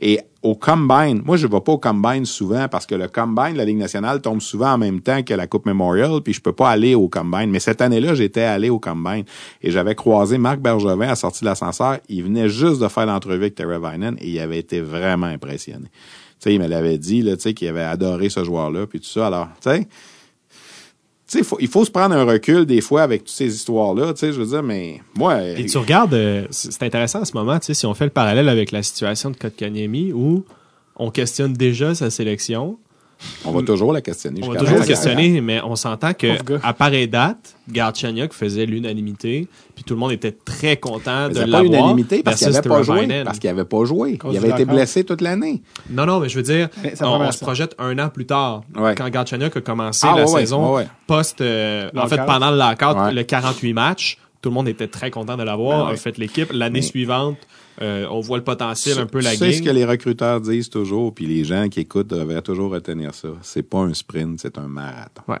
Tu sais, alors, moi, je me rappelle l'année après qu'on a repêché Pacioretty, puis qu'on a laissé David Perron sur la table. Puis David Perron jouait dans la Ligue nationale à 19 ans, puis Pacioretty était à Michigan. Euh, Tout le monde euh, crucifiait le Canadien encore, là. tu sais. Rappelez que David Perron était repêché à 19 ans également. Oui, aussi, mais je veux dire, il était dans le même repêchage. Ouais. Et quand tu regardes avec le recul, Pacioretty est un meilleur joueur que, que David Perron, sans rien enlever à David Perron, puis Perron gagne la Coupe Stanley. Ouais, exactement. Tu sais, mais je veux dire, l'année suivante, puis deux ans après, là, c'était toujours Perron en avant de Pacioretty, là, tout le temps, tout le temps, tout le temps. là. Mm-hmm. Ouais. Puis là, après, quatrième année, cinquième année, oups, on a vu le switch. Puis Mm-hmm. là, Pacioretty a compté 38 buts, puis 39 buts, puis tu sais, je veux dire, c'est pour ça, là. En ce moment, là, Kotkaniemi, oubliez pas une chose, là. L'année passée, à 18 ans, savez-vous combien Joe Thornton a fait de points à 18 ans? Ah, euh, c'était pas- je- oui, je l'ai vu, là, c'est, ah, c'était pas en bas de 20? Euh, c'est en bas de 10. Ah, c'est ça. Il a fait 4 buts, 3 passes Mais c'était pas toute la, en combien de games? en 55 Ouais, matchs. ça. Non, mais je sais. Mais Ah oui. Thornton puis Kotkaniemi, là, côté shape à 18 ans, c'est la même audite affaire. Aujourd'hui, Thornton, c'est un monstre, là. Ah oui. On se le dit, là. Mais à 18 ans, Thornton, c'était un échalote, là. Il arrivait de Sault-Sainte-Marie, il pesait 170 livres mouillés, là. Lui, il a joué à 18 ans à Boston, il a fait 4 buts, 3 passes. Kotkaniemi a fait quoi, 35 points l'année passée, 40 points, à Mhm. 18 ans les deux. Combien Vincent Lecavalier a fait de points à 18 ans? Un autre échalote qui joue au centre, Ça avait été tough. Avec Jacques Demers, non? Ouais, 27-28. Ouais. OK? Alors, Kotkaniemi a battu et Thornton et le, le Cavalier à 18 ans. Peut-être qu'à 19 ans, cette année, il les battra pas, là. OK? Il n'y a peut-être pas la progression. Mais l'important, c'est quoi? C'est qu'il soit bon quand il va avoir 22, 23. Oui. Il est dans les mêmes chiffres que Barkov, au Exact. même âge. D'ailleurs, tu me rappelles avec Joe Thornton, qui avait gagné le Calder l'année de Joe Thornton? C'est Samsonov. Samsonov. Ouais, qui Son- avait été l'autre choix de Boston la même année. Ouais, même de ça. Mais, mais c'est pour ça qu'il faut dire, tu sais, là, les gens regardent Kotkaniemi. Non, j'ai-tu trompé? Kachuk, es-tu meilleur? Vazadina, es-tu meilleur? Euh, défenseur, es-tu meilleur? Euh, Cider. Ou euh, Euh, non, Quinn non, Hughes. Hughes, Quinn c'est ça, tu sais, tu Quinn m'as- Hughes, euh, On peut-tu répondre? On peut-tu C'est attendre? débattable en ce On moment. peut-tu dans les répondre à-. On peut-tu répondre à cette question-là à 24-25 ans? Ah ouais. Comme Ouais. on la répond aujourd'hui pour Huberdo et Galchenyuk, là, exemple, qui n'étaient pas dans le même repêchage, mais vous auriez fait quoi, vous, hein, si Huberdo avait été disponible en 2012? Troisième au total? Ben, il aurait été dans la discussion. Moi, c'était dans mes joueurs préférés Ouais, euh, c'est du ça. C'est En début de saison. Plus, en euh, plus, c'est un Québécois. Fait que là, tu reviens, on a parti ce dé- débat-là. Pourquoi? Parce que tu as dit si le Canadien repêche deux ou trois puis que la Ouais, est ça. là. Mais c'est- c'est- il me semble que ça se pose pas comme question, là. Ouais, ça. Dans un marché comme Est-ce qu'il ici. essaie de monter? Est-ce qu'il trade up? Parce que, Puis je pense que c'est bon de, de, de donner cette mise en garde-là avant les World Juniors parce que à chaque année, il y a des joueurs qui dominent le tournoi. Puis c'est des joueurs qui arrivent pas à s'établir en Ligue nationale il a dominé ce tournoi-là. Là. Ouais, Regardez, deux de ans. Jo- Joël Armia a été un des meilleurs joueurs au championnat du monde junior dans ces deux années qui a passé. Là. Puis il commence à montrer des, Ouais. des flashs de son potentiel. Tu regardes un gars comme Nick Paul qui avait fait l'équipe, euh, dont tout le monde parlait, ah, c'est un vol, euh, choix de quatrième tour, Ouais, c'est un vol. Il commence à, à Bon, il mieux commence jouer pas. puis Il jouer commence à la pas. Ligue américaine. Il commence pas. Il, il y a des, Paul, il y a- il sort il y a pas, des matchs un peu plus euh, Il a été échangé, lui, dans l'échange de Spezza. Là. Je veux dire, regarde, il n'y a pas, pas grand-chose en ce moment. Là, tu sais, je veux dire, c'est... Dans les derniers matchs avec les sénateurs, ça commence Qui à. à mieux dominant au championnat du monde junior avec le Canadien? Thomas Tatar. Il jouait de la Slovaquie. Ouais, pas un gros pays, là. Il T'es très bon. je- Nick Patan. Ouais, il était bon aussi. Martin Rivaille et on, on- Ouais, c'est ça. Alors, tu sais, c'est... on a encore une fois dérapé comme on le fait si bien, mais pour revenir à l'équipe canadienne, est-ce qu'il y avait d'autres choses qu'on voulait couvrir, l'équipe canadienne, des joueurs qu'on veut Moi, moi, je surveiller? inquiet un peu des gardiens de but, j'avoue. Oh. C'est, euh, tu sais, Olivier de- Rodrigue, je l'aime bien. Euh, il est au- avec l'équipe canadienne, il a toujours bien fait, que ce soit aux Olympiques de la jeunesse, que ce soit à moins de 18 ans. Mais les deux autres, ils étaient pas au camp estival. Puis il y en a un des deux, il, était même, il est même pas repêché. Vous allez me dire, ça change rien. Il peut être bon pareil. Ils sont allés avec les deux gars les plus hot depuis le début de l'année. Joel Hofer puis Nico Doss. L'Ontario, l'Ouest, écoute, ils sont à Je 937 comprends. puis 939 là, en termes de taux d'efficacité depuis le début de l'année. On les connaît pas beaucoup, puis ils ont zéro expérience internationale. Mais en ce moment, c'est les gars hot. Fait que moi, je pense que les deux choix, ça s'est fait. On va prendre Nico Dawes parce que c'est lui le plus hot, puis on va prendre Rodrigue parce que c'est lui qui a le plus d'expérience.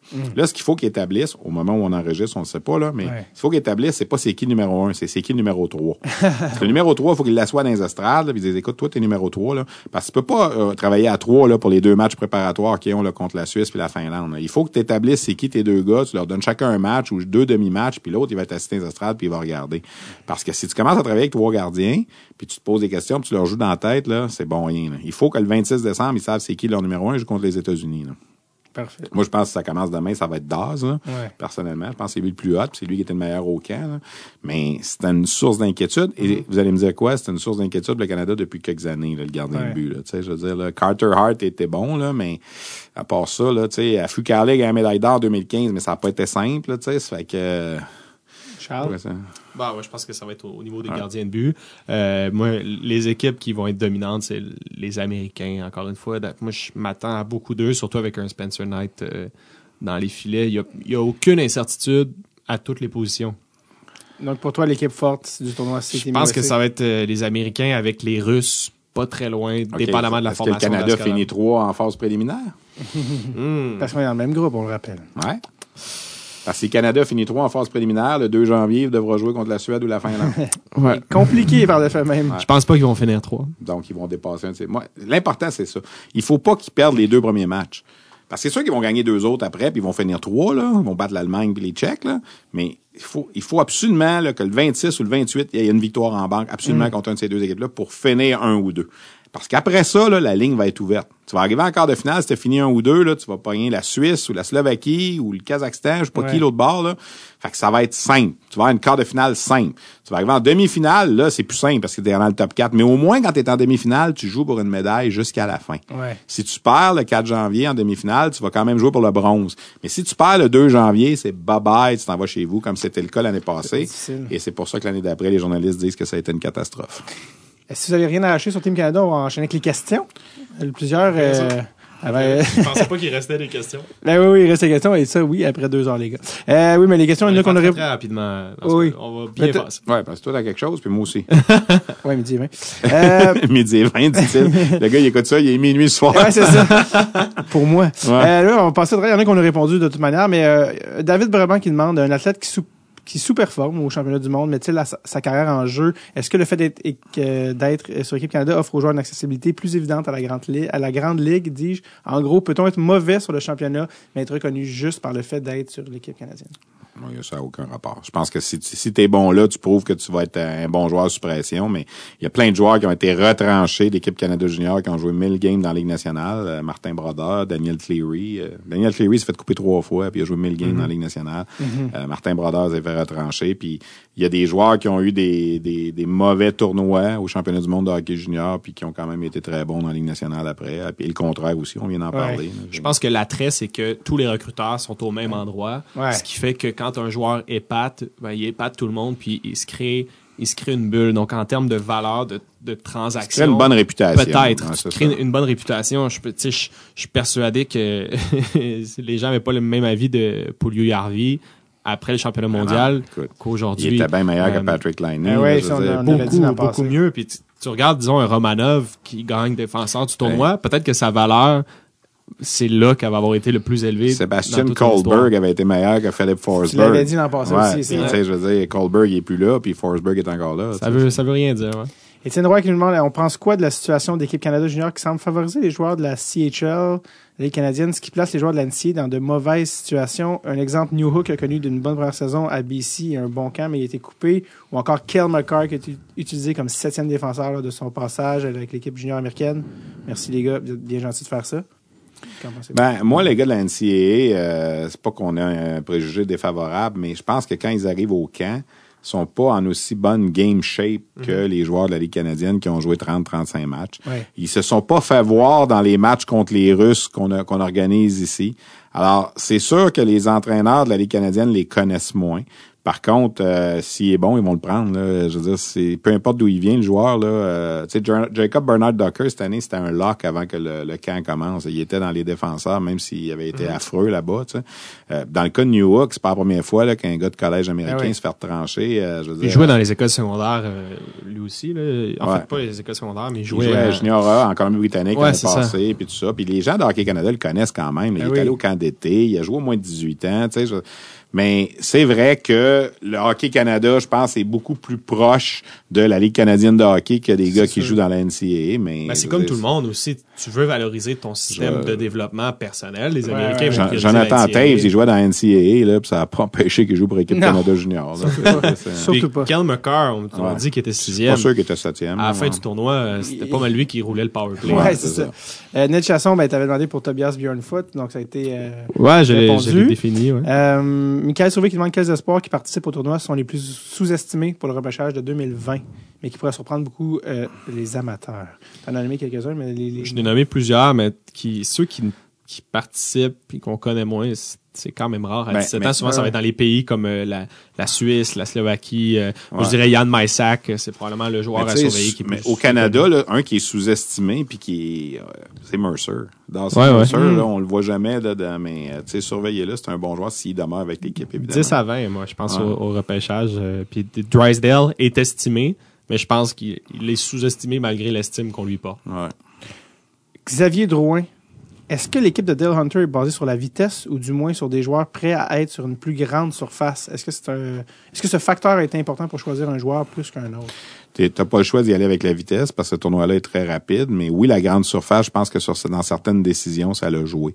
Euh, notamment celle de peut-être pas inviter un Samuel Poulain, notamment. Là, mais euh, il faut que tu aies des défenseurs mobiles, c'est sûr, parce que la grande patinoire, là, je veux dire, euh, euh, j'oublierai jamais Ryan Murphy qui s'était fait contourner par Nishushkin en Russie là, sur le but gagnant en prolongation. Là, tu sais, je veux dire, Ouais. la, la grande patinoire avait, avait paru dans ce cas-là, puis Murphy, c'était son septième défenseur. Puis, alors, tu sais... Ça donne plus de temps aussi pour exploiter. euh, Puis tu sais, c'est La des glace. choses. Le Canada a, fait son camp à Oakville. Pourquoi? Parce qu'il y avait une patinoire olympique. On a fait le camp sur une patinoire de dimension olympique. On n'est pas allé habituellement là, comme à une patinoire régulière. Alors, c'est tous des choses qu'on tient en ligne de compte dans la sélection, c'est sûr. là.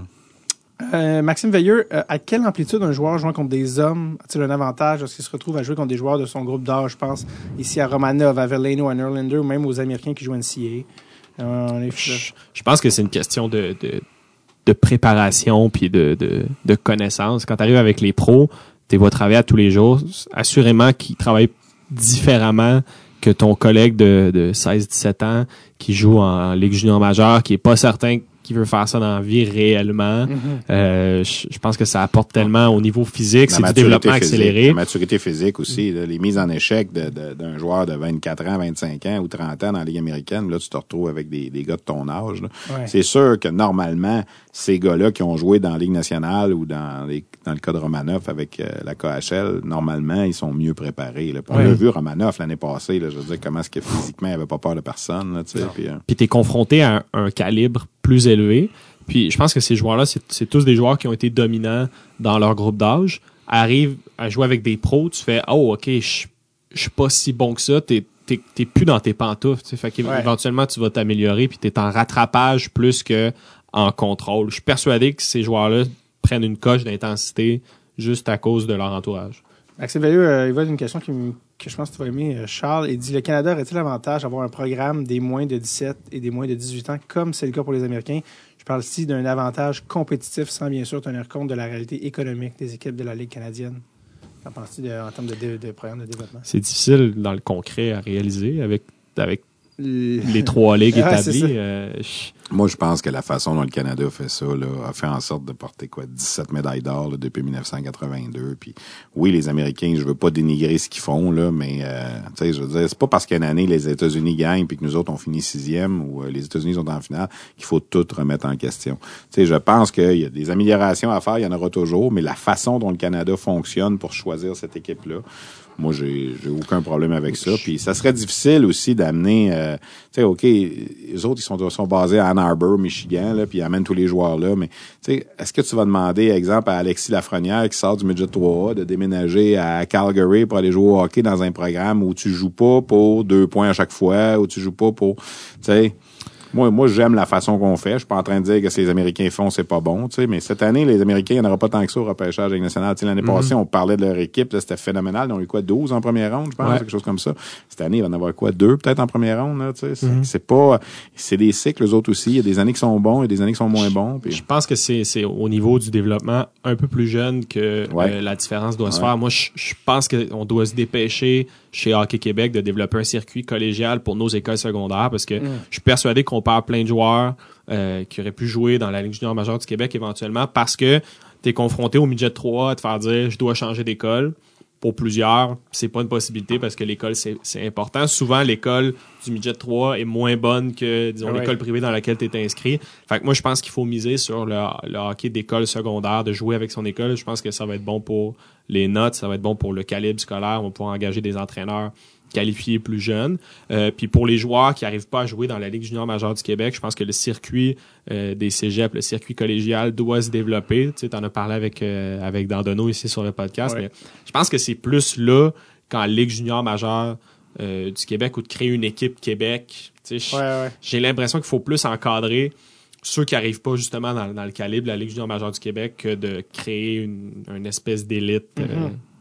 Question, euh, bonne, ré- bonne réponse. Question plus, je pense, pour euh, Stéphane. À quoi ressemble une journée typique en Europe euh, d'un joueur de l'équipe canadienne avant la première partie du 26 décembre contre nos éternels rivaux américains, par exemple, l'heure de lever, le morning skate, les vidéos, le team building, afin de démontrer aux spectateurs le sérieux et l'ampleur du tournoi? Merci. Ben, écoute, c'est euh, comme comme les pros. Je veux dire, généralement, il va y avoir un, morning skate à 10 heures le matin, séance de vidéo, puis tout ça. Les joueurs retournent à l'hôtel, le petit dodo, puis on vient pour le match. Puis tout. Il y a une chose que je peux vous assurer, Hockey Canada, les détails, ils sont ils sont là-dessus. Là. Tout, Ouais. tout le petit détail qu'il va faire. Tu sais, je vais vous donner un exemple une année, puis des fois, ça, ça devient même au niveau des superstitions. Je sais pas s'ils l'ont fait cette année, là, mais une année en Europe, c'est- l'année de Maxime Talbot, je me souviens, en Finlande, on avait emmené, on avait rempli trois euh, gourdes d'eau de, de neige euh, au camp d'entraînement. Je pense que cette année-là, le camp d'entraînement était à Calgary. On avait mis de la neige là-dedans. Vous avez vu ce qui s'en va avec ça, là. Ouais. Évidemment, la neige a fondu. On a vissé les bouteilles, on a mis du tape autour. Puis quand le match commençait, puis qu'on faisait le, le petit euh, pep talk alentour du gardien de but, il y a quelqu'un qui arrivait avec une de ces bouteilles-là, puis il lançait de l'eau à terre, puis les gars criaient tous « Our Ice ». On met, on met de notre eau là, de, de Calgary sur le. Il y a une année en 2007 en en, en Suède, en République Tchèque, euh, le Canada avait emmené son cuisinier, avait emmené toute la bouffe du Canada et on avait pris possession d'un espèce, on appelait ça le bunker. Euh, L'hôtel au complet, c'était Hockey Canada qui vivait là. Ce sera pas le cas cette année là, mais on avait l'auberge au complet. On avait dit au staff là-bas, on n'a pas besoin de cuisinier, tout ça. On, tu sais, il y en a pas, y en a pas de moyens qui sont mis de côté pour euh, les satellites sont là pour que les jeunes puissent regarder TSN pendant le tournoi, puis de se sentir tous ces petits détails-là sont mis en place par Hockey Canada avec l'expérience des programmes à chaque année. Tu sais, des, des petits détails qui ont l'air anodins des fois, mais qui peuvent faire une différence à la fin. Ils ont sûrement un tracksuit aussi. Ah oui, ben, ils, sont, ils sont gâtés pourris. Les compagnies d'équipement. J'ai- J'étais là à l'hôtel quand on a confirmé les joueurs dans l'équipe. Les manteaux, les running Ben shoes, oui, les c'est- c'est épouvantable. LP Bourdon qui, euh, qui va avec un petit euh, souvenir euh, throwback, il dit euh, 2001-2002. Stéphane, pour Stéphane, parle-moi de, un peu de, du gardien Medvedev de la Russie. Il dit qu'il avait volé le show Overweight. et ça, malgré un surplus de poids Oh oui, incroyable. oh oui. il, était, il était fort sur la poutine, mais oui, il appartenait à Calgary, si je me souviens bien. Il avait été repêché par Calgary. Je sais pas ce qu'il est devenu. Il a jouer dans le KHL. là. Ouais, Tu tapes, euh, Andrei Medvedev. Mais oui, il avait été très bon, effectivement. Euh, je, il a pas passé au prochain niveau. Peut-être qu'il a manqué un peu de sérieux, mais sais-tu quoi? Oui, il était gras, là, puis c'est Ouais. le cas de le dire, mais il bloquait à POC. Là, il, Ouais, il gagnait, là. Il a gagné la médaille d'or contre le Le- Canada. là, le, puis, le euh, phénomène d'Austin Ouais. Bufflin. ouais. on l'appelait, on l'appelait un peu Poutine, là, à la blague, là. Ouais, c'est ça. Ouais. Il reste trois euh, questions, euh, disons, ra- rapides. Euh, la première, c'était euh, Émile et euh, Mathias euh, Amine Périsset qui vous demandent votre meilleur souvenir du championnat du monde de hockey junior. Rapidement. Ton, ton, ou ton, ton Mon- moment marqué. C'est c'est cliché, mais c'est c'est Eberle. Ok, euh, oui. Encore une fois, la- l'année de Piquet Souban qui Ouais. appartenait aux Canadiens. Moi, je, je me rappelle le voir jouer. puis C'est la première fois que j'étais aussi excité par un espoir des Canadiens. euh. Euh, j'ai, failli répondre à Burley, mais euh, je- vu que j'étais un petit peu plus vieux que toi, j'ai, j'ai puisé dans mon cœur avec, euh, avec Jonathan Taves et Ouais, les qui, qui était devenu un, un duel entre lui et Peter Mueller, si je me rappelle bien, là, pour les Team aussi, Mm. qui était remis. Donc Price, évidemment, était le gardien en plus. Donc, Question comme ça, il y a- le Canada avait gagné cette séance de tir de barrage-là 5-4, je sais pas si vous vous rappelez, sur 7 tirs. Tu sais, tout le monde parle de Price, il était mauvais dans cette Ben, séance. Price avait été extraordinaire dans la prolongation avant, Ah notamment pendant la punition à l'OTAN. Je pense que ça avait fini 12 à 1 les lancers pour les États-Unis dans la prolongation. Mais quand tu arrivé dans la séance de tir de barrage, ce que tout le monde se rappelle, tout le monde dit hey, Price, Price, mais Price, excuse, il avait donné 4 sur 7. Là. Ah ouais. Euh, c'est Brian Little, l'autre qui avait compté deux buts pour le Canada aussi, en plus de, de Jonathan Taves. Taves avait compté trois, Little en avait compté deux. Puis l'autre bord, t'avais euh, Mueller, puis t'avais Johnson également, euh, Jack Johnson, Jack, qui, ouais. qui était là. Alors, tu sais, la séance de barrage, on s'en rappelle. pour les bonnes raisons. Pour Taves, moi, je veux mieux qu'on s'en rappelle pour Taves. Ouais, c'est ça. Mais Price, alors, il avait été ordinaire, là, je veux dire. on mais pas, dans le euh, tournoi en général. ouais, mais dans le tournoi, il avait été très bon. Puis dans la prolongation contre les Américains, ça avait été euh, extraordinaire. Mais oui, ça, c'est un bon souvenir. Puis, ben, écoute, je peux pas dire autre chose qu'Eberle, là. Tout le Ben monde oui, parle c'est, sûr que... Mais je me rappelle beaucoup de mon premier en 94, comme on parlait. euh, il me semble que ça fait quoi, 6 heures qu'on a commencé cette émission On était jeunes, on avait des cheveux quand on a J'ai commencé. souvenir des Russes aussi, il me semble. euh, je pense que c'est le- l'année de M- Malkin. Hmm. Ouais. Euh, ça, je me rappelle que ça, ça m'avait ça m'avait marqué. Mick Desboulots qui demande à Charles qui est le Kazakh préféré de Charles? c'est une petite blague, évidemment. il, est là, il va chercher son ordinateur. Attends, tu me prends par surprise. Et euh, la dernière euh, question est euh, de Jasmin Leroux pour euh, Stéphane. Il va dire Vas-tu t'ennuyer de ton gars? Euh, Je pense qu'il est habitué, là. Il est correct. Ça fait 20, 20 ça va être mon 23e cette année sur place, là. Wow. 22 de suite, mais 23 sur 94 plus les 22 derniers. Est-ce qu'un jour il va y avoir euh, passation du Ah, flambeau? ben, ça se peut bien. Écoute, déjà, il a travaillé l'an passé sur des capsules qu'on a présentées. Cette année, il va animer deux des matchs. Le 2 janvier, euh, la journée des quarts de finale. Il va être l'animateur sur les deux matchs, deux des quatre quarts de finale. Puis, euh, il a fait les moins de 18 ans l'an passé avec nous. Fait que euh, ça, ça s'en vient tranquillement. Mais c'est comme je lui dis tout le temps, lui, il trouve que ça va pas assez vite, mais il est beaucoup. Tu sais, on dit ça des joueurs de hockey. à- Au même âge, il est en avance sûr, tu sais, mais Jasmin, il est en avance sur Stéphane au même âge, là. Parce que Ah. moi, à 23 ans, 24 ans, je commençais à RDS, alors que lui, il a déjà quand même euh, Parce 5-6 que- ans d'expérience. hein. parce que Jasmin, c'est le fils de Stéphane. Il a- Ouais. Il, a, vu Stéphane à. Ouais, c'est ça. Messieurs, merci énormément d'avoir pris le temps. plaisir. Vos familles vous cherchent. Je vous laisse. Soit les textos, là. fait que- merci encore. Bon tournoi. Et, euh, Les Tchèques gagneront pas médaille d'or. non, non, On sait jamais! Bon c'est tournoi. jamais.